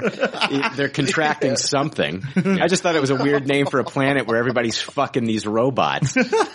I've only seen it the one time. Yeah. You know, I don't know. Maybe I'll, I'll get into it more. But I'm not jumping your ass. Yeah. This is not a big blue blob situation, Jake. Yeah, but so, I, I, I don't need to see Sly Stallone Guardians spin-off movie. Big blue blob is what you get when you go to Contraxia. Am I right? anyway, yeah. Nine months later, you're fucking itching your big blue blob. Yeah. the, the blue blue waffle all over. And trust the me, you'll be you'll be mentioning that big blue blob in, at, at every point you can. There'll be no continuity errors. Dan, did you just say blue waffle on our Guardians of yeah. the Galaxy Volume Two? Okay. That's nasty. all right, sir. You know what? I, I I'm gonna applaud you. That's a deep cut, dude. That goes back hundreds of episodes. it really does. It really does. That goes back to when Frank first got on the show. Yeah, Oh, that, yeah, that was that episode. That's Lemon true. Party and Blue Waffle. That's it. Yeah. Anyway, but yeah, Jake, concentrate on that scene when you see it again the second time because I really think Sly delivers on it, on that scene especially is is great. I really enjoyed that. All right. What did you guys think about? Um, I loved. Uh, I loved the scene with. Uh, well, let's talk about Yondu and Rocket. Yeah, that's Dude, what that I, was cool. I, I wanted to talk about that when we were talking about Yondu. Go for it, Yeah. I, I loved the pairing up of Yondu and Rocket and Baby Groot and all the adventures that those three got into. I Mm. Thought that was yeah. so much fun. Yeah. And the what you discovered about the character of Rocket through Yeah. Yondu was really cool. and stuff, what we discovered about Yondu himself Yeah. being a uh, uh, his parents uh, sold him into slavery to the Kree. Yeah. he was a Yeah. slave of the Kree for twenty years, and the reason he was hurt so much by uh, Stakar is because Stakar was the one that rescued him, Mm-hmm. and then Stakar was hurt by him because he broke the code and took in uh, Chris Pratt, uh, Star Lord, when he was a young boy, and uh, that was against the code. And he was doing other things against the code. It sounded like, Yeah. But Yeah. you know, that was one of the things. I'm sure every Ravager leader is doing stuff against the code. But that was one of the things that, that he felt like he was paying back what Stakar did for him Yeah. by protecting Peter from his father Mm-hmm. because he knew who his father was after del- Yondu's got to have a lot of fucking guilt uh, on his conscience uh, delivering these children that eventually died at the hands of ego. Right. Yeah. And he's like, I'm not going to let this happen anymore. Right. Not to Peter. And man, I, I loved Yondu. I loved Yondu and Rocket's relationship in this movie and how they had that moment. And uh, it was a you great s- moment. And the fucking tear that rolled down Rocket's eye. I Yeah. was just Yeah. like, holy shit. This is great stuff. This is great writing. For as much of the, the, the people are going to say like, yeah, it's just got more jokes. It's got a lot of sexual innuendo jokes. You know, we got Drax over here talking about Ego's dick. I mean, all this stuff. You know what I mean? People are going to say that. People, but with along with the jokes, not only do they make you laugh, but they're also fucking tugging at your heartstrings. Oh, it Yeah. was way, to me, it was way deeper than the first movie Yeah. as far Yeah. as that kind of stuff goes. because they've established these Yeah. characters and we're mm-hmm. finding more out about them. Yeah. Oh man, the Yondu rocket stuff was great. I loved the prison escape scene. Yes. Um, I thought that was one of the best uh, comedy moments. Yes. Was the uh, Yondu and Rocket trying to explain to Baby Groot Yes. how to bring back the the Finn remote control. Oh my god, they They, look, they, brought bring- it up the first time, and it pans over to Rocket, and he's got that like, uh, Yeah. Yeah. okay, brings grin. back a pair of uh, Yondu's underwear. Underwear. uh, then they bring back uh, what was it? The eyeball, Yes. and Rocket Yeah. told him to keep it. and then a fucking desk, and then a toe. The toe, I, The I- toe. the toe was my the biggest laugh Yes. of the whole movie for Yes. me. Tell me you got a refrigerator somewhere. Can I full of just say that toes. for as cute as Baby Groot is, Baby Groot is a cold-blooded murderer. Yeah, I, he lo- is. I love that Yeah, about. Baby Groot. I loved it when he uh, when he killed Cheddar Bob from uh, Eight Mile. yeah. Yeah. Guys, what did you think about uh, the new uh, race that was introduced in this film, the Sovereign? oh yeah. So we They're got creepy. introduced to the uh, the perfect race of the Sovereign, the Gold people. We got introduced to their leader, their queen, Ayesha. And uh, I, for one, uh, think that these characters are going to be a bigger part of the Marvel Universe going forward, probably even playing a part in the Infinity Wars. Do you remember who the actress was that played her again? Uh, I can look her up. I hope in the Her other name movies. is Elizabeth Debicki. Thank you, Elizabeth Debicki. Yeah. I thought she was really incredible. She always seemed really imposing Mm-hmm. at all times, really intimidating. Yeah, um, I also want to point out that uh, the one pilot that uh, the uh, sovereign pilot that goes in the asteroid field after them, Yeah. the one pilot that makes it through and is chasing them, and everybody's like supporting this Yeah. guy in the asteroid field. Uh, the the character's name is Xylac, and he's played by Alex Klein, who we've had on Oh, Pop Culture that's Leftovers. awesome. Oh, that was his shit. part. That yeah, Wow. that's Alex, the guy that we talked to from the movie The Bet. So Oh, yeah, of course. Damn. Shit. yeah, That is fucking I didn't. awesome. I didn't recognise him at all with all the gold face paint and everything. yeah, That's yeah. nuts. That's Alex, man, That's and uh, he, Wow. he he revealed like who he was playing in the on our episode and everything like that. So I was like really excited to see who he's going to be playing in this, and uh, he was one of the Sovereign. I thought he did a great job. Yeah, Oh, yeah, he it was was good. He was yeah, good. I'm I- Team Zylac. Yeah, It was, it was totally another throwback to the '80s where that was like a fucking arcade and everybody they were was gathered making the around noises. They had Yeah. they, they literally had Yeah. Eighties like great. Galaga noises and like Yeah, it was Galaga. It had Galaga sound effects. Playing. Oh, Yeah. Pods. I loved it because they think they're perfect. Their bodies are perfect. So they basically are fighting through these remote modules, these uh, telepresence devices. Yeah, they won't risk any other people. Yeah, I thought it was absolutely amazing.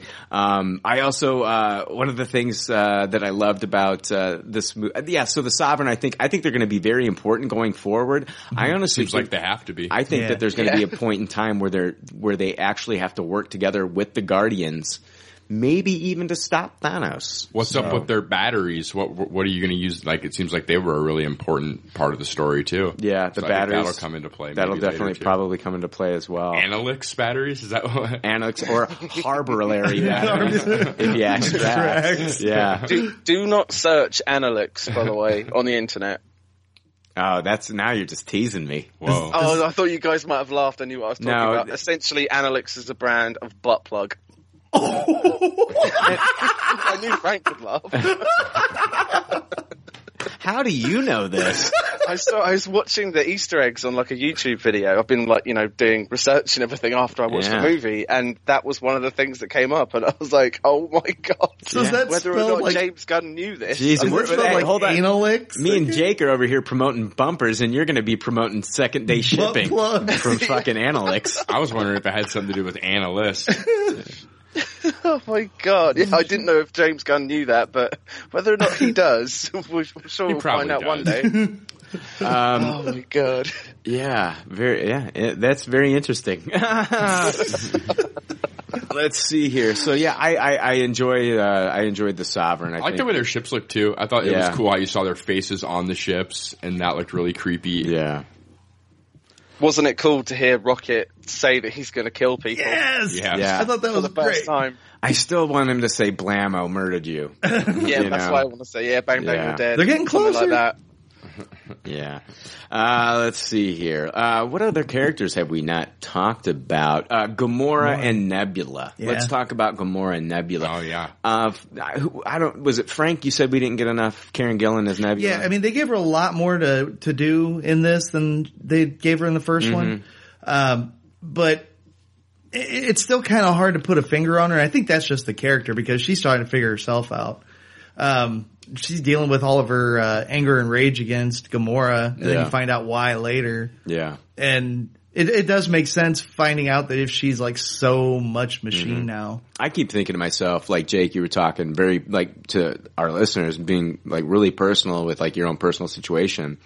I kept thinking to myself, like, you know, somebody going into this movie, like you, you got that out of it, but somebody else could go into this and have like a sibling rivalry. I agree. I and agree. uh, you know get something out of that. I mean, like it's crazy. Like I, I guarantee there might be some like phone calls to people and families after this movie. Oh, like yeah. this movie Oh, could yeah. spark that. I, Yeah. I Yeah. guarantee it. I thought I loved the uh, Gamora Nebula stuff, and Yeah. I thought it was really deep and really personal. Yeah.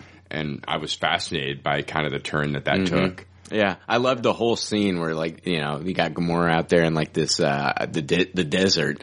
Oh, hold on, like you're on Ego's planet, which Mm. I'm gonna say like this was like straight out of like Willy Wonka, straight out of Dr. Seuss, straight out of Asgard. Like the Yeah. way they made it look was just amazing. Ego's planet Yeah. was just Yeah, it was- it was absolutely crazy. amazing. So she's on the planet and she's sitting there and you got the fucking like those uh thistles making that noise and Yeah. she cuts them. I was like, great. And then all of a sudden, like this ship comes out of nowhere, and I'm just like, yes, yeah. And I'm like, holy shit, we're gonna get the fucking fight between these two. Frank, I know you're just raring to say something. You're chomping at the bit. I see. Sorry. No, it's, it's driving me. It's driving me up a fucking wall right now. So I'm gonna have you just get it out. Get it out, Frank. You- Well, uh, it, it was something else that I was thinking of, but Yeah. the point that you're getting to, Yeah. like for me, the most badass moment of the movie is where Gamora picks up this fucking gun. Oh, yeah. that's like ten times her size. It fell off the ship. hoists it on her shoulder, sparks some fucking wires together, and just starts blasting the fuck out of and the ship. screaming. Ah, that was great. Yeah, it was Yeah, that amazing. shit was awesome. Yeah, It was uh, it was kind of weird that you'd mentioned that people are going to be like trying to get a hold of family members and stuff. Yeah. Because uh, Thursday night after I got home, I actually like wrote a letter to my dad Mm-hmm. in my notes in my phone. I don't know how I'll be able to get him to read it, but like, yeah, it it it, it really triggers something in everybody. I think. I uh I actually I got home, pulled up, and uh I tried to. There was a there was a raccoon hanging out by my trash, and I tried to pet him because of this movie. Not a trash panda. he bit me, and now I get shots in my stomach once a month. so yeah, um, I also thought story. we're on contra- yeah, very sad. I, uh, we're on Contraxia, and uh, instead of a post credit scene, we actually get uh, Howard the Duck hanging out there. Yeah. Yeah, that was fun. I thought, and uh, voiced by Seth Green, guys. oh, nice. Yeah. Did he do it the first time too? Yeah, I he think did. so, It, he did yeah. it the first time. He's really good friends with James Gunn. He actually uh, had uh, specially made. You know, he does like the Robot Chicken Yeah. stuff. Yeah. and they have figures and stuff like that on that show. But he had specially made in box Ravager figures that he gave to James Gunn. Oh wow. These Ravager figures are amazing. Of course, it was Yondu and uh, you know uh, Sean Gunn's character, and just a dope ass like four pack of Ravagers that he gave to him. And I just thought that was cool. And I thought it was cool that we got to see Howard the Duck here again. that was cool. That was fun. I loved it. I, I love how James Gunn keeps teasing us with Howard the Duck. and this movie, like, you know, after the first one, like, when are we going to get that Howard the Duck It movie? was the Howard the Duck movie. At this point, James Gunn is just fucking trolling us Oh, yeah. with Howard the Duck. So, I mean, there were so many Easter eggs and different characters that turned up in this film. That's why we're shooting all over the place because it's just there's so much to talk about and there's so many cameos from different characters and things. It's just Yeah. crazy how much they packed in. yeah, uh, speaking of another Easter egg, the planet when they crashed on Berhert, uh, it actually, that's from the comics. It appeared in two, two issues of, uh, The Incredible Hulk back in 1969. Um, I just thought that that was just kind of like a weird thing to throw in that they did. Neat that they didn't make up a planet; that they just used some planet. yeah. Also, when they are flying through, uh, remember when they're going through like the they're doing the uh, time jumps, Seven hundred jumps. 700 jumps. Yeah. Uh, one of them, pla- yeah, their faces. Ah, yeah. Great. That was that was absolutely fantastic. It looked like everybody was like tripping on acid or something. Yeah, I love that sequence myself. but they're flying through the planets, and one of the planets is oh god, what is it? I have it in my notes and I can't seem to find it right now. It's uh the planet I think where the rock monster is from in the Thor movie because we see those two little rock monsters fighting against each other. It's when they're I'll find it here and then I'll tell everybody. But I thought that that first off, I thought that scene was amazing. The way they made their faces look. Yeah, I even. I Oh, looked yeah. at I looked at Rocket, and then you got like. You know, you know, you got like uh, Yondu with like the huge mouth, and he, he, you know, his face looks like a pear. Yeah. And then you got even little baby Groot was all psychedelic and shit. And I thought that, that was just colors. absolutely amazing.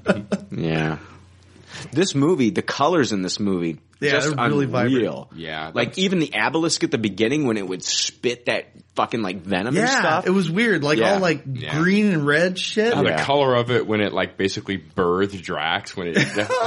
right. It looked like fucking ooze. Yeah. found it when they're when they're doing the space hops. One of the planets the ship travels past appears to be the Kronan homeworld, home to the Korg, home to Korg, the rock creature who uh, will be appearing in the Planet Hulk storyline in Thor Ragnarok, which we saw the Korg in. Uh, we saw one of the Korgs, I think, in uh, Thor: The Dark World, the Rock Monster. Oh yeah. Yeah, So yeah, very cool. that is cool. Yeah, you're right about the colors though. I think that. To me, Yeah. that's something that I always thought about the first movie. Yeah. and I think this even outdid that. Yondu's funeral. Yeah. Yondu's Oh, wow. funeral, All the all the colors fireworks there. and shit. Yeah, it was like uh like the intro to Disney with the fireworks Yeah. and shit. I was just like, was this beautiful. is amazing. Well, it was so cool. I love seeing Sean Gunn like Yeah. You know, his captain, and he's you know you know thumping his chest, and Yeah. I was like, Oh, I love yeah, that, too. man, that was awesome. Yeah. I loved his post credit scene with the whistle. He's trying. Oh oh my- sticks it and drags. so hilarious. Yeah, I'm glad Sean Gunn got so much more time in this movie. Yeah. I mean, not a ton of time, but definitely more than in the first. I liked his interaction with Nebula. What are you going to do with your take? Oh, I thought you'd get something to make the girl say, "Ooh, that's nice." Yeah, that was, that was a funny Yeah. what about um okay, so let's get back to ego. Uh I I also want to start off and say Frank, I agree with you. You talking about you talked about this a little bit in your rating. The way they made Kurt Russell look when he was young. Yeah. Absolutely phenomenal. Amazing. And uh makes me think to myself something that we talked about last week Jake on the podcast is doing an Indiana Jones 5 going back in the past and making Harrison Ford look like he did back in the day. Do it. Yeah. I don't think he would allow them to I do don't that. either, but they but if they did, I think Oh, we're wow. at the point now where they can do it. I mean, it was amazing. I, Unbelievable. I was actually looking for it to look fake. I thought there was a couple suspect scenes, Mm-hmm. just a couple suspect moments, like from the side when they showed the side view. It may have been a 3D thing. I didn't notice any of that in 2D for either of the viewings. yeah, but uh, other I. he looked amazing. I thought Yeah. overall he looked amazing. Yeah, Gorgeous great, ass hair on that man. Oh God, yeah. oh my God. I God. read that uh, Goldie Hawn appreciated seeing that. that was Yeah. beautiful. Did she? yeah, man, Vidal Sassoon eat your heart out. no kidding. Oh my gosh, bouncy and full, right? Can, Yep. we, can Yeah. we talk about the uh, the scene where the Ravagers are closing in on Rocket at night in the woods? Yes, yes. Oh my fucking god! Starts How- off with the darts. The darts Uh-huh. were Yes. amazing. Well, I love how he kind of like leads him into the trap because I didn't know if they caught him off guard at 1st I thought the traps got set off and that's what made him aware. No, he knew they were there. He was up in the trees and he's got like this little recorder playing him singing along with the song that's Uh-huh. going on in there. he, he knew. He can sniff him out. He's a fucking trash panda. yeah, this was a great sequence. It was cool to see Rocket like do his thing. You really never got to see that in the first movie where Yeah. he was like actually an animal too, and Yeah. not just you know Yeah. Yeah. a Yeah, humanoid. I, lo- I love the uh, I love the traps, obviously, and all the booby Yes. traps, and the like the concussion mines throwing the guys in the air. That was Right. really cool. But when he was like cornered, and Oh, I think it was Taserface said like, you know, what are you gonna do now? And he just fucking beats the shit out of these two guys. Yeah. but, it- but it's so cool him like seeing him use his agility and everything, like going Yeah. through the, che- the trees, jumping on all those guys' backs and putting those Mm-hmm. like electrocution node things on them and like, zapping them all. He, oh, it was awesome, man. I think they say really good the fun. line is like something crazy, like you're you're afraid to do something without your weapon, or Yeah. what's the line Yeah. there that they tell yeah, him it's, before he starts it's going? something like, oh, you, you're scared Yeah. like to do anything without your gadgets. or Yeah. something What are you going to It was do with, now that you're all out of your gadgets or Yeah. something? Right. And, uh, Yeah, and then he just beats the shit out Oh of them. god, he, he fucks that one guy up and then jumps on the other guy's head and just beats, Beats the the, shit fucking him. shit out of him, just punching him like a man. Yeah, So good. It was That like, was yeah, fantastic. it was like Christmas story watching Ralphie beat the shit out of that ginger bully. It was amazing and I loved it. And, uh, oh man, I, don't- what do you guys think about, like, let's talk about ego becomes ego the planet and, uh, we've got the big battle at the end. We've got the, uh, brain in the core and, um, they're drilling down into the core with the, the lasers. Did you think it's kind of a weird way to? I- mean, there's only, I guess, one way to do it, but it's kind of a weird way to kill a celestial, right? You got to get to the brain and then put a bomb in there to blow up a god.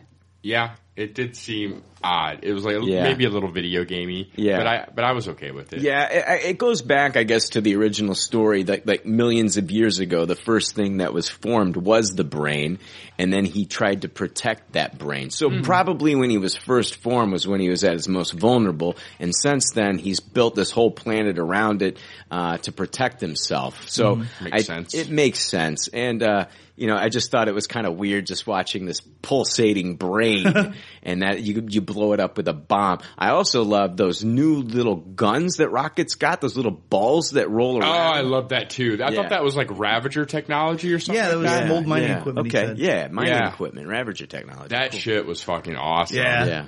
Yeah, and just all the different stuff they did with them and everything. Oh, end thing where they were all surrounded mm-hmm. and it blasted lasers all over. Yes. It reminded me of the last Starfighter. yeah. When uh, it, it spun around killing all the enemy ships and shit. That was Mhm. really badass. Uh, Nebula played a big part in that too, which was really cool when Yondu hooked her up. With, Yeah. yeah, that was really. This is cool. gonna hurt. promises, promises. But I love when um, the whole scene where Peter is, uh, you know, uh, that uh, egos that what uh, that light force charges through Oh, when him. he tries to make Peter the battery. Yes, and and uh, Yondu finishes finally gets to finish a sentence about you know I never got you thought I, I guided my arrows with my mind. He's like I guided them with my heart. And that's when we get the flashback scenes. Mhm. We get flashbacks of like, you know, uh, Peter, um, uh, with Yondu, uh, Peter with, uh, Drax, Peter laying on the ground listening to the awesome, uh, the, the, the, the mixtape, um, uh, with his mother and, uh, Rocket and Groot and they're flying and shit. And Yeah. we get all these awesome memories. He's using his heart and that's when he becomes like, uh, this, this omniscient, uh, God and is Yeah. able to go toe to toe with ego. Mm-hmm. And, uh, we got, I mean, it was really cool and we got a funny moment out of it. We got Pac-Man. That's awesome. Yeah. yeah, that was one of the most powerful moments of the movie. To Yeah, me. absolutely. I was, oh, yeah. so and I, oh, and I loved it when Yondu said, you know, he made, he may have been your father, but I was your daddy.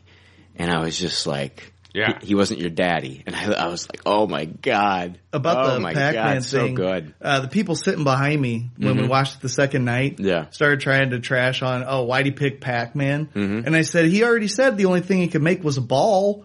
So this was the only thing he That's could think he could attack with in the form of a ball. Well, I mean, like uh, he Pac-Man had already been brought up in the Yeah. Yeah, he'd already movie brought it earlier. up. Yeah. Oh, I It loved just it. kinda made sense to when me. He's, when he's talking about like what he's going to make on the planet when he becomes the god. I'm gonna make What's some weird line? shit. Yeah. He's like, I'm going to make like an 800 foot statue of Heather Locklear, Skeletor, Pac-Man. I'm just like, this is great. I love it. I love it. And there was one shot in the movie where you actually saw like an exterior of Ego from space, and it looked Yeah. straight up like the Jack Kirby It Ego did. The with face? the Yeah, face it totally and everything. did. That was I fucking cheered at that moment. Yeah. I was like, yes, it's Jack Kirby Ego. What about um, uh, Stan Lee talking to I, who I believe would be Uatu? Yeah, that was Uh, cool. The Yeah. Watcher, and uh, so basically, the first time we see him, he's talking about how he's a postal worker. So basically, you got Stan Lee as an astronaut talking to the Watcher, and the Watcher in the Marvel universe, basically, like they had a lot of control in the universe, and then they kind of stepped away Uh-huh. from the universe, and now they just watch things. And so Stan Lee talking about how he's a postal worker and giving them these stories, Uh-huh. and this is the whole time when they're doing that that hop through the galaxy and stuff. Yeah. Right. Uh, I just thought it was really cool that he kind of tied in all of his other appearances Yeah. and how uh, Stan Lee is aware of the fact that he has like these other lives Yeah. within the, within the MCU. I thought that was really cool. And the Watchers looked amazing. Yeah, the Watchers looked look really incredible. cool. You know, I, I, I um I liked the first time this happened, but this was the one post credit sequence that I probably could have done without. I thought that it was a little bit too much. Man, we don't have much of Stan left, so I'll take as much as I can get. Yeah, Yeah. I just I thought it was a little bit of overkill with the Watchers. I didn't hate it. It was okay. It wasn't Yeah. my favorite post credit scene, but I, I didn't hate it. Yeah, exactly. I, I didn't hate it, but if I was gonna cut one, I'd cut this Ah, one. this was your big blue blob moment, Yeah, right? yeah. yeah. Gosh. There it is. Guys, if you want to hear more about me sound Jake's like I hate Stan Lee. No, if you want to hear more about this, listen to Jake's bumpers. Oh, um, no, I don't. I, I'm I'll not- talk about how I can't wait till Stan Lee's gone Oh, and not in these movies Yeah. anymore. oh. God. All right, and on that note,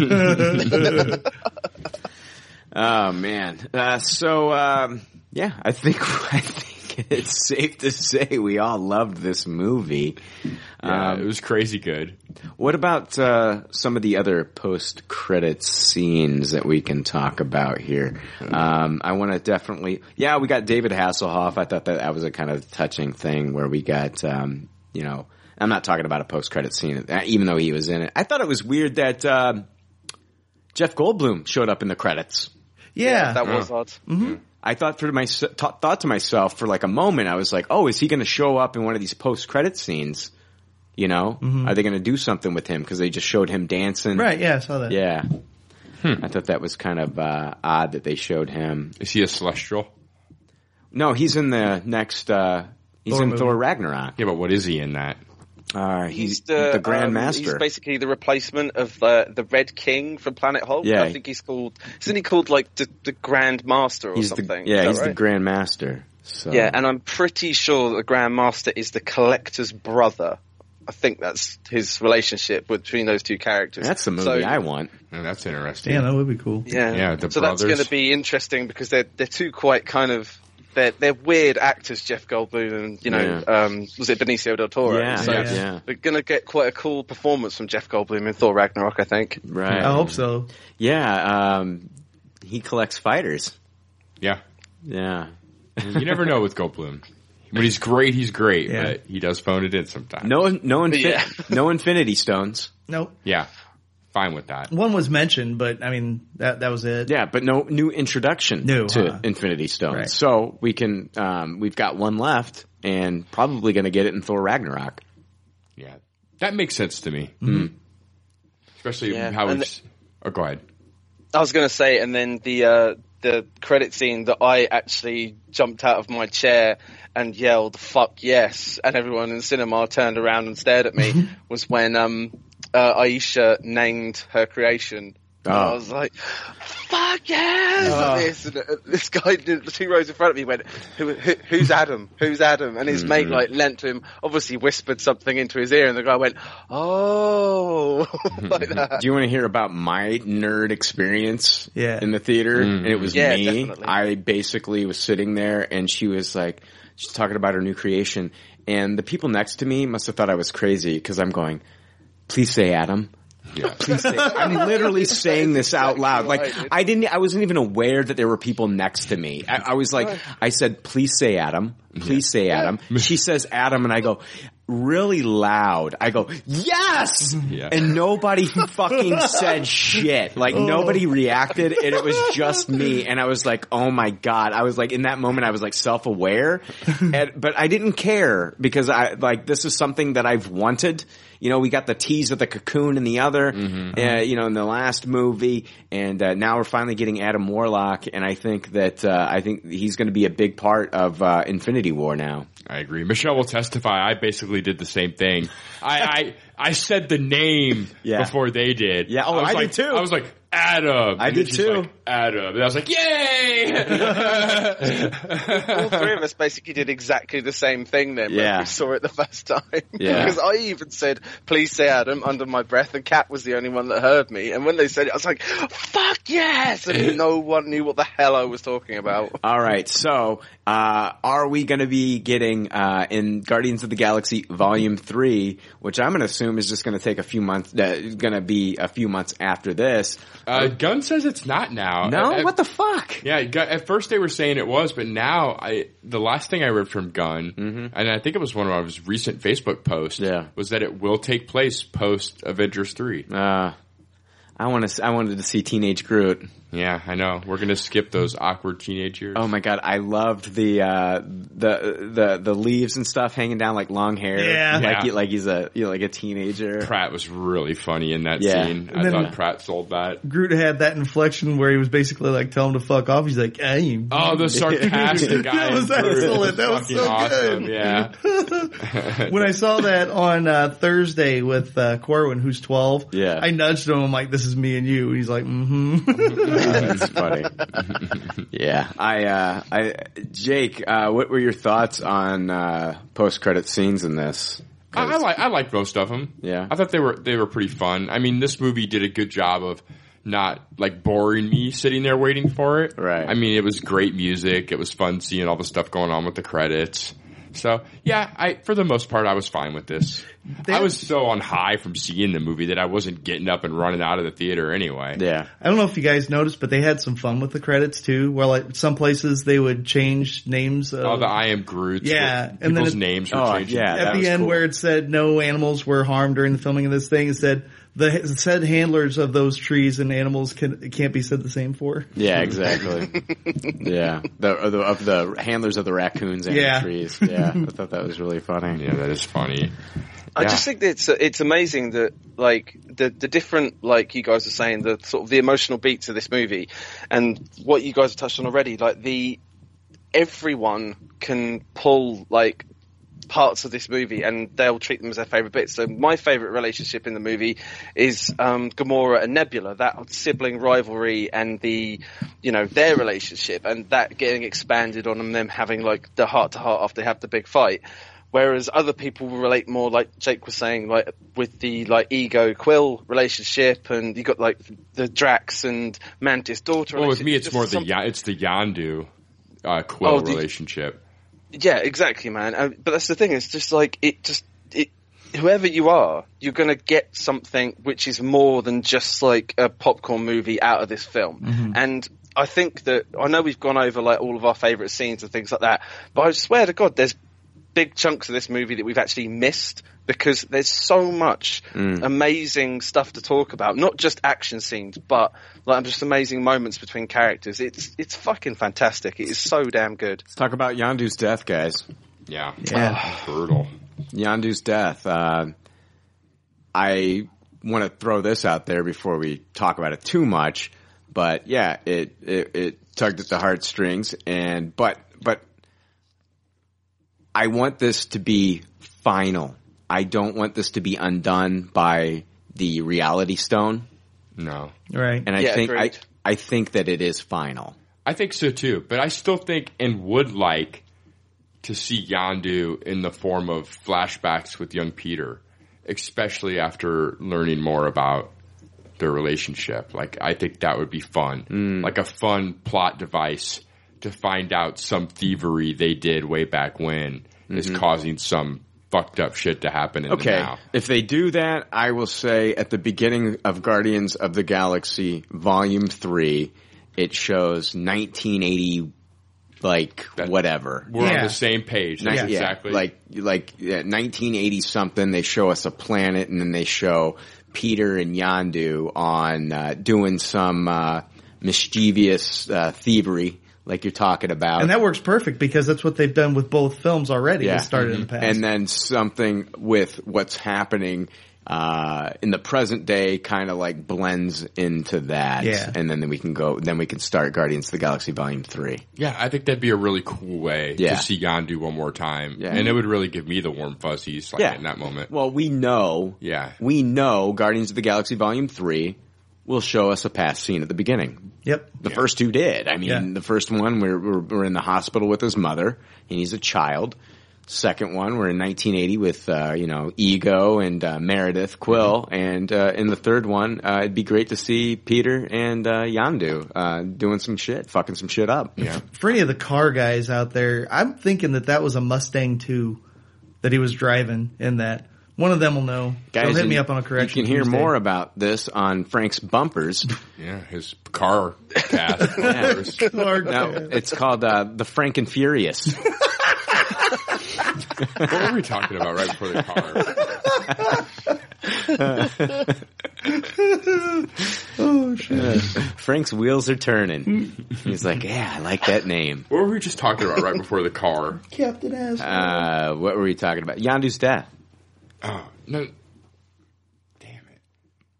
Get away from you? It did get away from me. All right. I thought it was after Yondu's death. We were talking about something just a second ago, right? What were you talking about literally right before Frank brought up the car? We were talking about how like they always start with a flashback scene. oh yeah, yeah. Oh yeah, the flashback thing. I, I was gonna say that um, James Gunn and Rooker are such good friends in real life, and like that's the reason Rooker is in the movies in the Oh, first yeah, place. yeah. that it's hard. That's what to, he was in Belko, and he was Yeah. in all of Gunn's. He, this was his fifth movie with Gunn. Yes, it's hard for me to imagine that he wouldn't squeeze him in. Oh, and in we want to see Yondu Yeah. again. Yeah. yeah, Yeah. yeah, uh, yeah. Yondu's death, man. Um, did you guys know that he was going to die? I had no idea. when Rocket gave him the, uh, you know, the spacesuit. Well, I, I kind of assumed at that point when he said he only had one of each, Yeah, and I already kind of knew he was heading for Quill. So Right. yeah, uh, yeah. yeah, I don't mean like before the movie, but I'm saying like at that point. Oh, at that point, that then I knew, but I didn't know before then. I wasn't thinking about it. Like that's just where my, my brain wasn't Yeah. there. I was like, holy shit, they're going Armageddon with this. Bruce Willis is letting Affleck live. Oh no. And yeah, it, it broke my fucking heart. It was one of those things where I was hoping like a ship would show up and just like in the first Guardians movie, they get Peter Quill in there and he's surprised. Mm-hmm. I think Peter Quill would have lived anyway with him being half celestial at that. That was over at that point when the light went think- out of his hands. Yeah, I think Peter Quill only lived. Wha- He was out there a long time, and I think that was because of the half celestial that he was Mm-hmm. Yeah. able to survive Yeah, that. and he survived the the the the stone, Yeah, the Infinity Stone, and that was a big deal. Man, Yeah, alive. that bit where they he put the spacesuit on him and he was like just saying no, no, no, and he was trying to scrabble under the barrier to try Yeah. and take it off of himself. Oh Yeah. man, fucking uh, Chris Pratt just did such a good job in this movie, especially like like all of this really kind of Yeah. like hard hitting, heartfelt moments. He was just fantastic. yeah. He carried so much emotional weight. He wasn't just the funny guy. Yeah. Like, he really carried the the emotional weight of this film. And think part. about how bad that's got to fuck with him to where he finally feels this like father son connection with Yondu. Mm-hmm. And then moments later, he has to watch another parent die in front of his face. Yeah, but I mean, it, it- I'll be honest with you. I think that they connected on another level as a child. Like you see, like you know, basically Yondu passed down who he was to Peter, and you see it in Peter. Yeah. Like mm-hmm. every all these traits and things like that. Even though they're not blood, mm-hmm. even though Drax thought they were. That's fucked up. Rocket's like he's blue. that was so fucking funny. Yeah, that was so funny. And then it wouldn't be me if I didn't mention it, but with Rocket and Drax, Rocket gonna hide one of his turds under Peter's pillow. I saw, damn it, I saw that in the Yeah. fucking uh, uh, TV spot. Oh, I did I saw not. it too. My turds are legendarily huge. Famously huge. Famously huge. Huge. that was great. Yeah.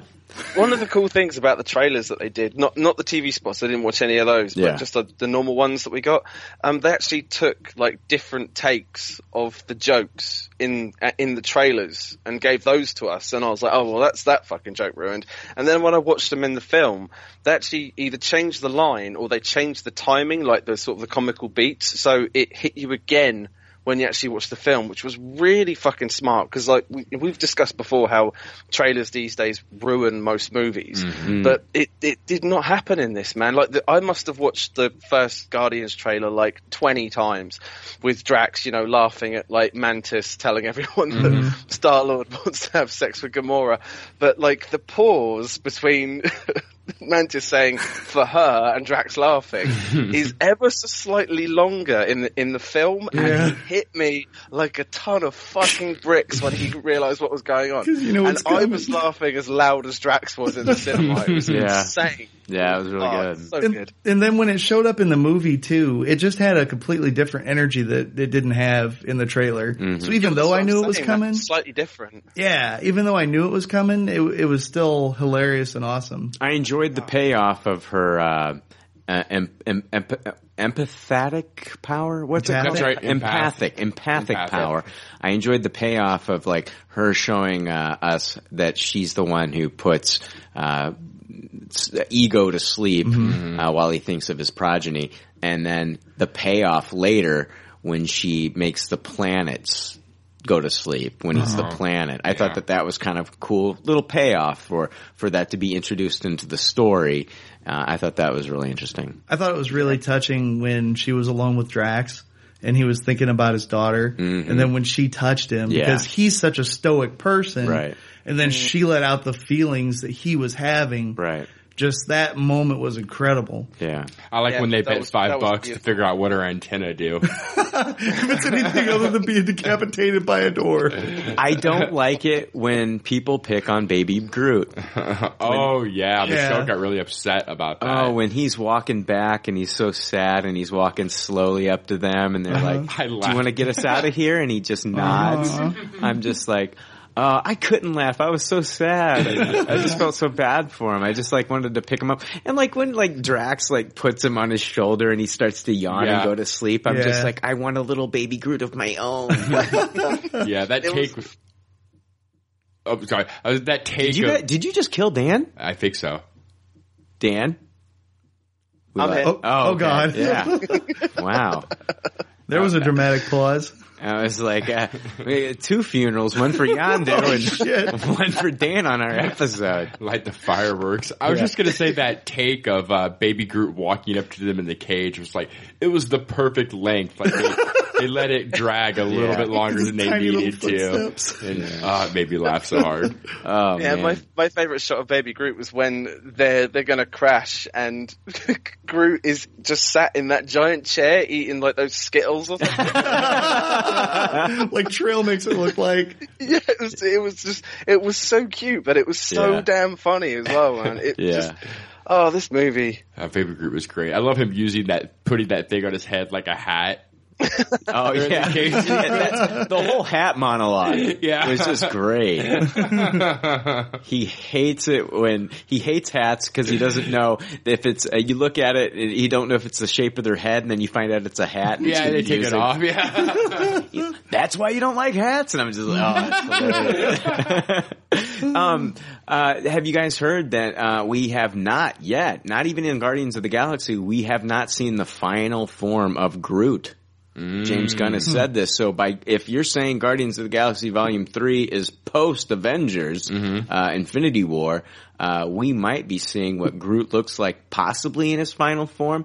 My guess would be, and I'm hoping I'm wrong, that he would be something a little bit more imposing to the Hulk because guys, that fight's gonna happen. Mm-hmm. Right? Yeah. Right? Groot versus Hulk, it'll eventually happen in one of these films. Oh yeah. Oh, If not the next, if not Avengers three already, Yeah. like, they're gonna want to do that. I just don't want to see them turn Groot into the Hulk Buster. Mm-hmm. Right? No, I don't see them doing that. I, well, I hope not. like someone wearing Groot. No, no, no, no, no, not wearing Groot. I'm, yeah, not like Marion Pip hanging out on a, on an ant. You mean making him the focus of a big action sequence? Making him as big as Oh. the Hulk Buster Yeah. to, or you know what I mean? Or like, he looks like Groot from Guardians 1, but remember how, like how he would create like the, sh- like the, uh, shrub, uh, shr- like the, the shield. I don't want to see him like branch out and become bigger, like Groot on steroids, you know? Yeah, you don't want that. I don't really want to see that. I, I like I like the group form that we had in Guardians. Yeah, I I, really did. I, I like. it. I thought. I think it's a classic look, and that's the group that I want to go back to. Bigger and more in control of his tree powers. Yeah. to be able to like shoot limbs and branches and stuff. Right. Right. Yeah. By final group form, if you're giving him extra abilities, that's cool. I just don't want them to change the aesthetic too much and beef him up just so he can look more imposing going against you know uh, the Hulk. Makes sense.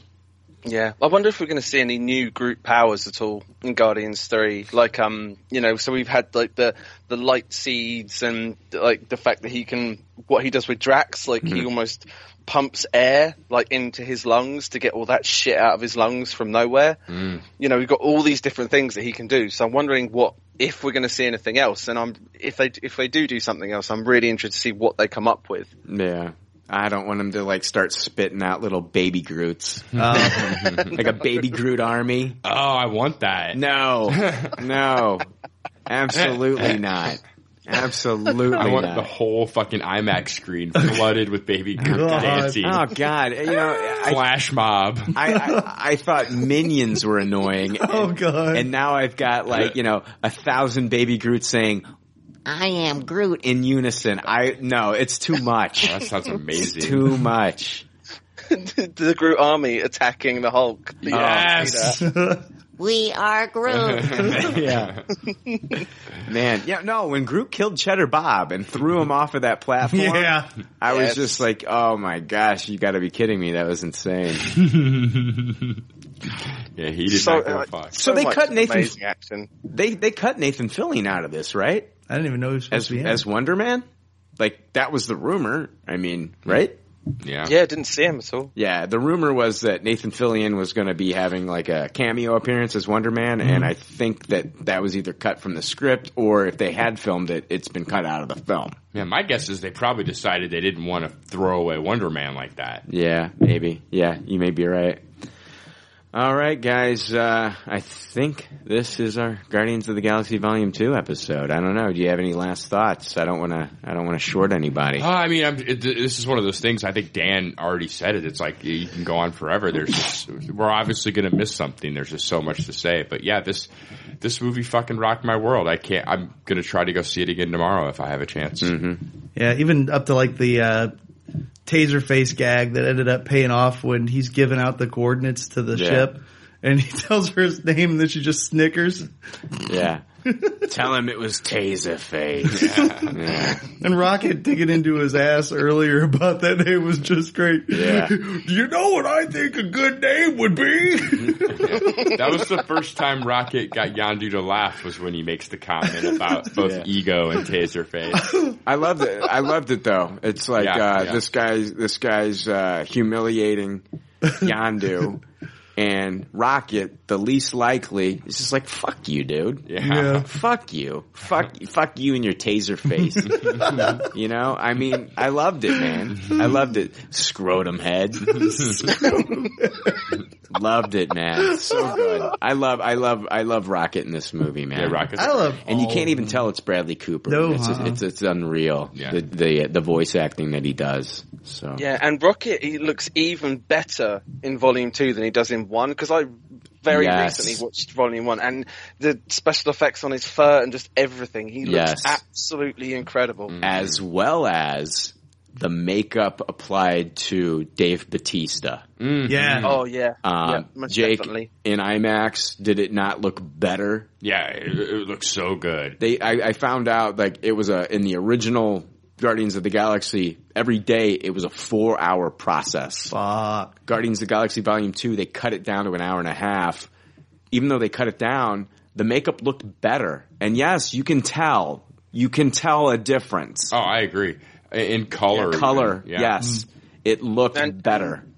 And Nebula as well. I think she looked better in this than she did in Yeah. the first one too. Yeah, yeah. She got, she got, uh, you can tell she got like, uh, upgrades and things like that. She looked a little different. I, I thought she looked really good. She had her hair for this one though. She didn't have to cut her hair off. They found a way to basically be able to put her hair up in a cap. Oh wow. And still apply the makeup so she didn't have to cut her hair for this film. Good for Yeah, her. yeah. Yeah. 'Cause She was doing Jumanji at the same time, I think. Yeah, yeah. So, Yeah, I, I mean, I would just say to anyone listening to this, if you haven't seen this movie, just go out and watch it. If you like the first movie, you're going to love this one. It's just as many jokes, if, if, if not more.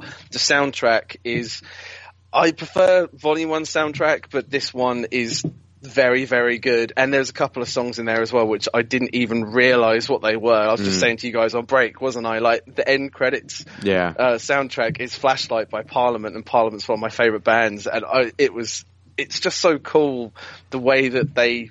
I think it was Kirby that said this on another show that. You know, the awesome mix is a character in the movie because it's a mm-hmm. tangible thing that the mm-hmm. characters all refer to. It's it's such a clever film. It's fucking fantastic. Go out and watch it. Spend the money. See it in 3D. You won't be disappointed. Yeah.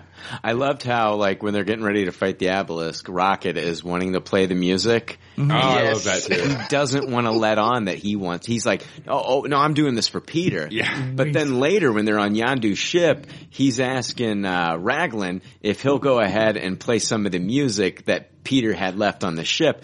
And we find out then that Rocket really does enjoy listening to music. And he knows all the beats too because when he's humming, mm-hmm. he's humming right along with it. Yeah. Oh yeah, oh yeah. yeah. I, I, I laughed so hard at the Zune joke, by the way. oh, oh. Zune. That's what Yeah. everybody's got now. 300 songs? yeah.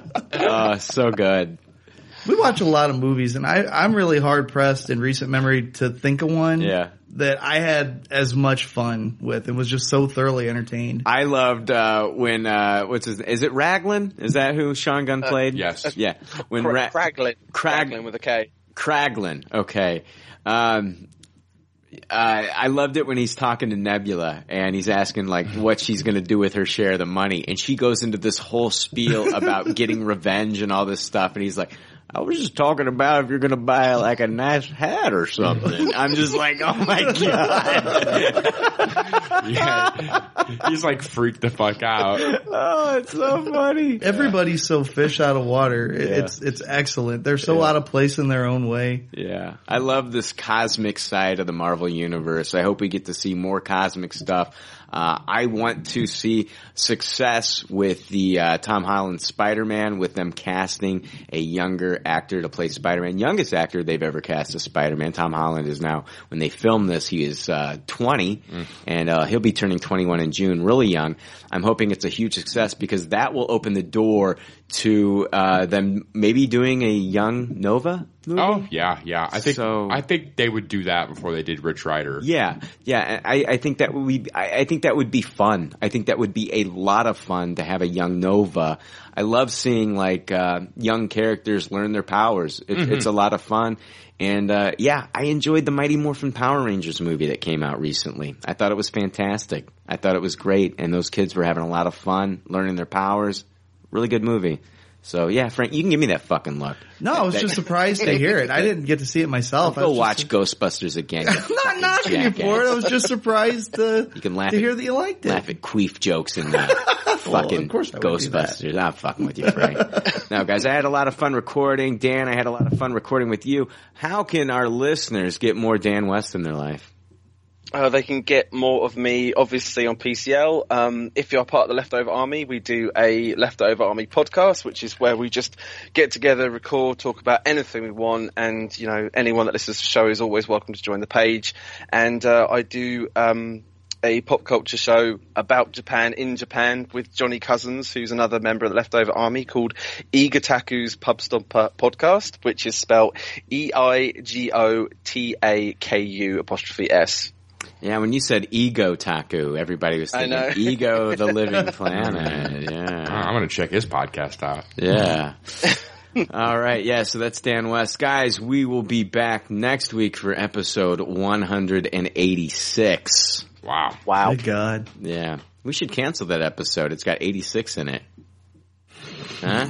That's, uh, res- that's restaurant lingo for, uh, fuck Get him off. out. You guys don't get it. Fuck off. All right. Well, yeah, we'll be back next week. Dan, thanks again for joining us. Thank you for having me, guys. All right. And just like all Bye, good. Dan. really? Really, Jake? I'm, try- I'm trying to give my outro and you're going to be like, my Dan. Sorry, I wanted to say goodbye to Dan. We- I, it's not like I'm just going to hang up on this asshole like right after we get done hitting I made stop. this maybe the last time we ever speak. what? That's why I wanted to snidely say bye, Dan. Okay. I like how you've uh, you've uh, christened it Snidely because it was very Snidely. My Dan. I went droopy dog on that one. My Dan. all right, guys, and just like all good leftovers say in their doggy bags, thank you for your patronage and thanks for listening. We'll see you next week. Bye. Bye. Thanks for listening to Pop Culture Leftovers. Congratulations. I don't know how you did it. I couldn't do it. You people need a t-shirt saying, I just listened to two hours of nonsensical crap. Anyway, if you'd like to reach the Pop Culture Leftovers cast, you can email them at comments at popcultureleftovers.com. You can also follow them on Twitter at PC Leftovers or like their Facebook page. They'd love to hear from you. They're all pretty sad and lonely. One of them is homeless, but I didn't say that.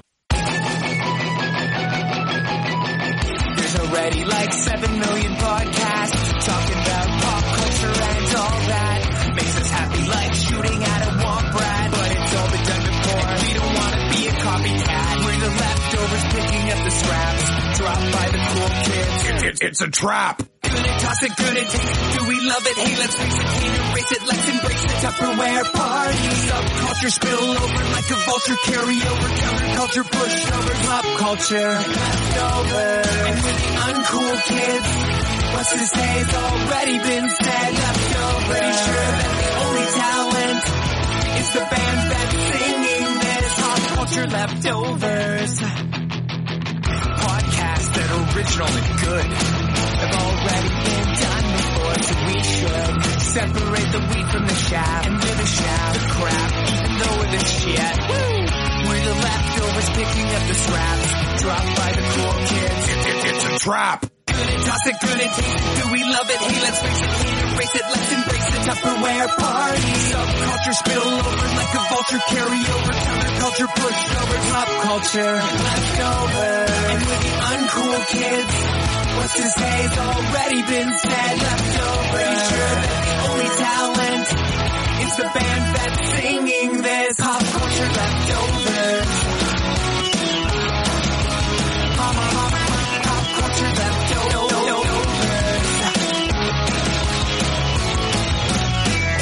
Do we love it? Hey, let's face it, can't erase it. Let's embrace the Tupperware party. Subculture spill over like a vulture, carry over. Counterculture, pushover, pop culture, leftovers. And the uncool kids, what's to say has already been said. Leftovers, sure the only talent is the band that's singing this. Pop culture leftovers.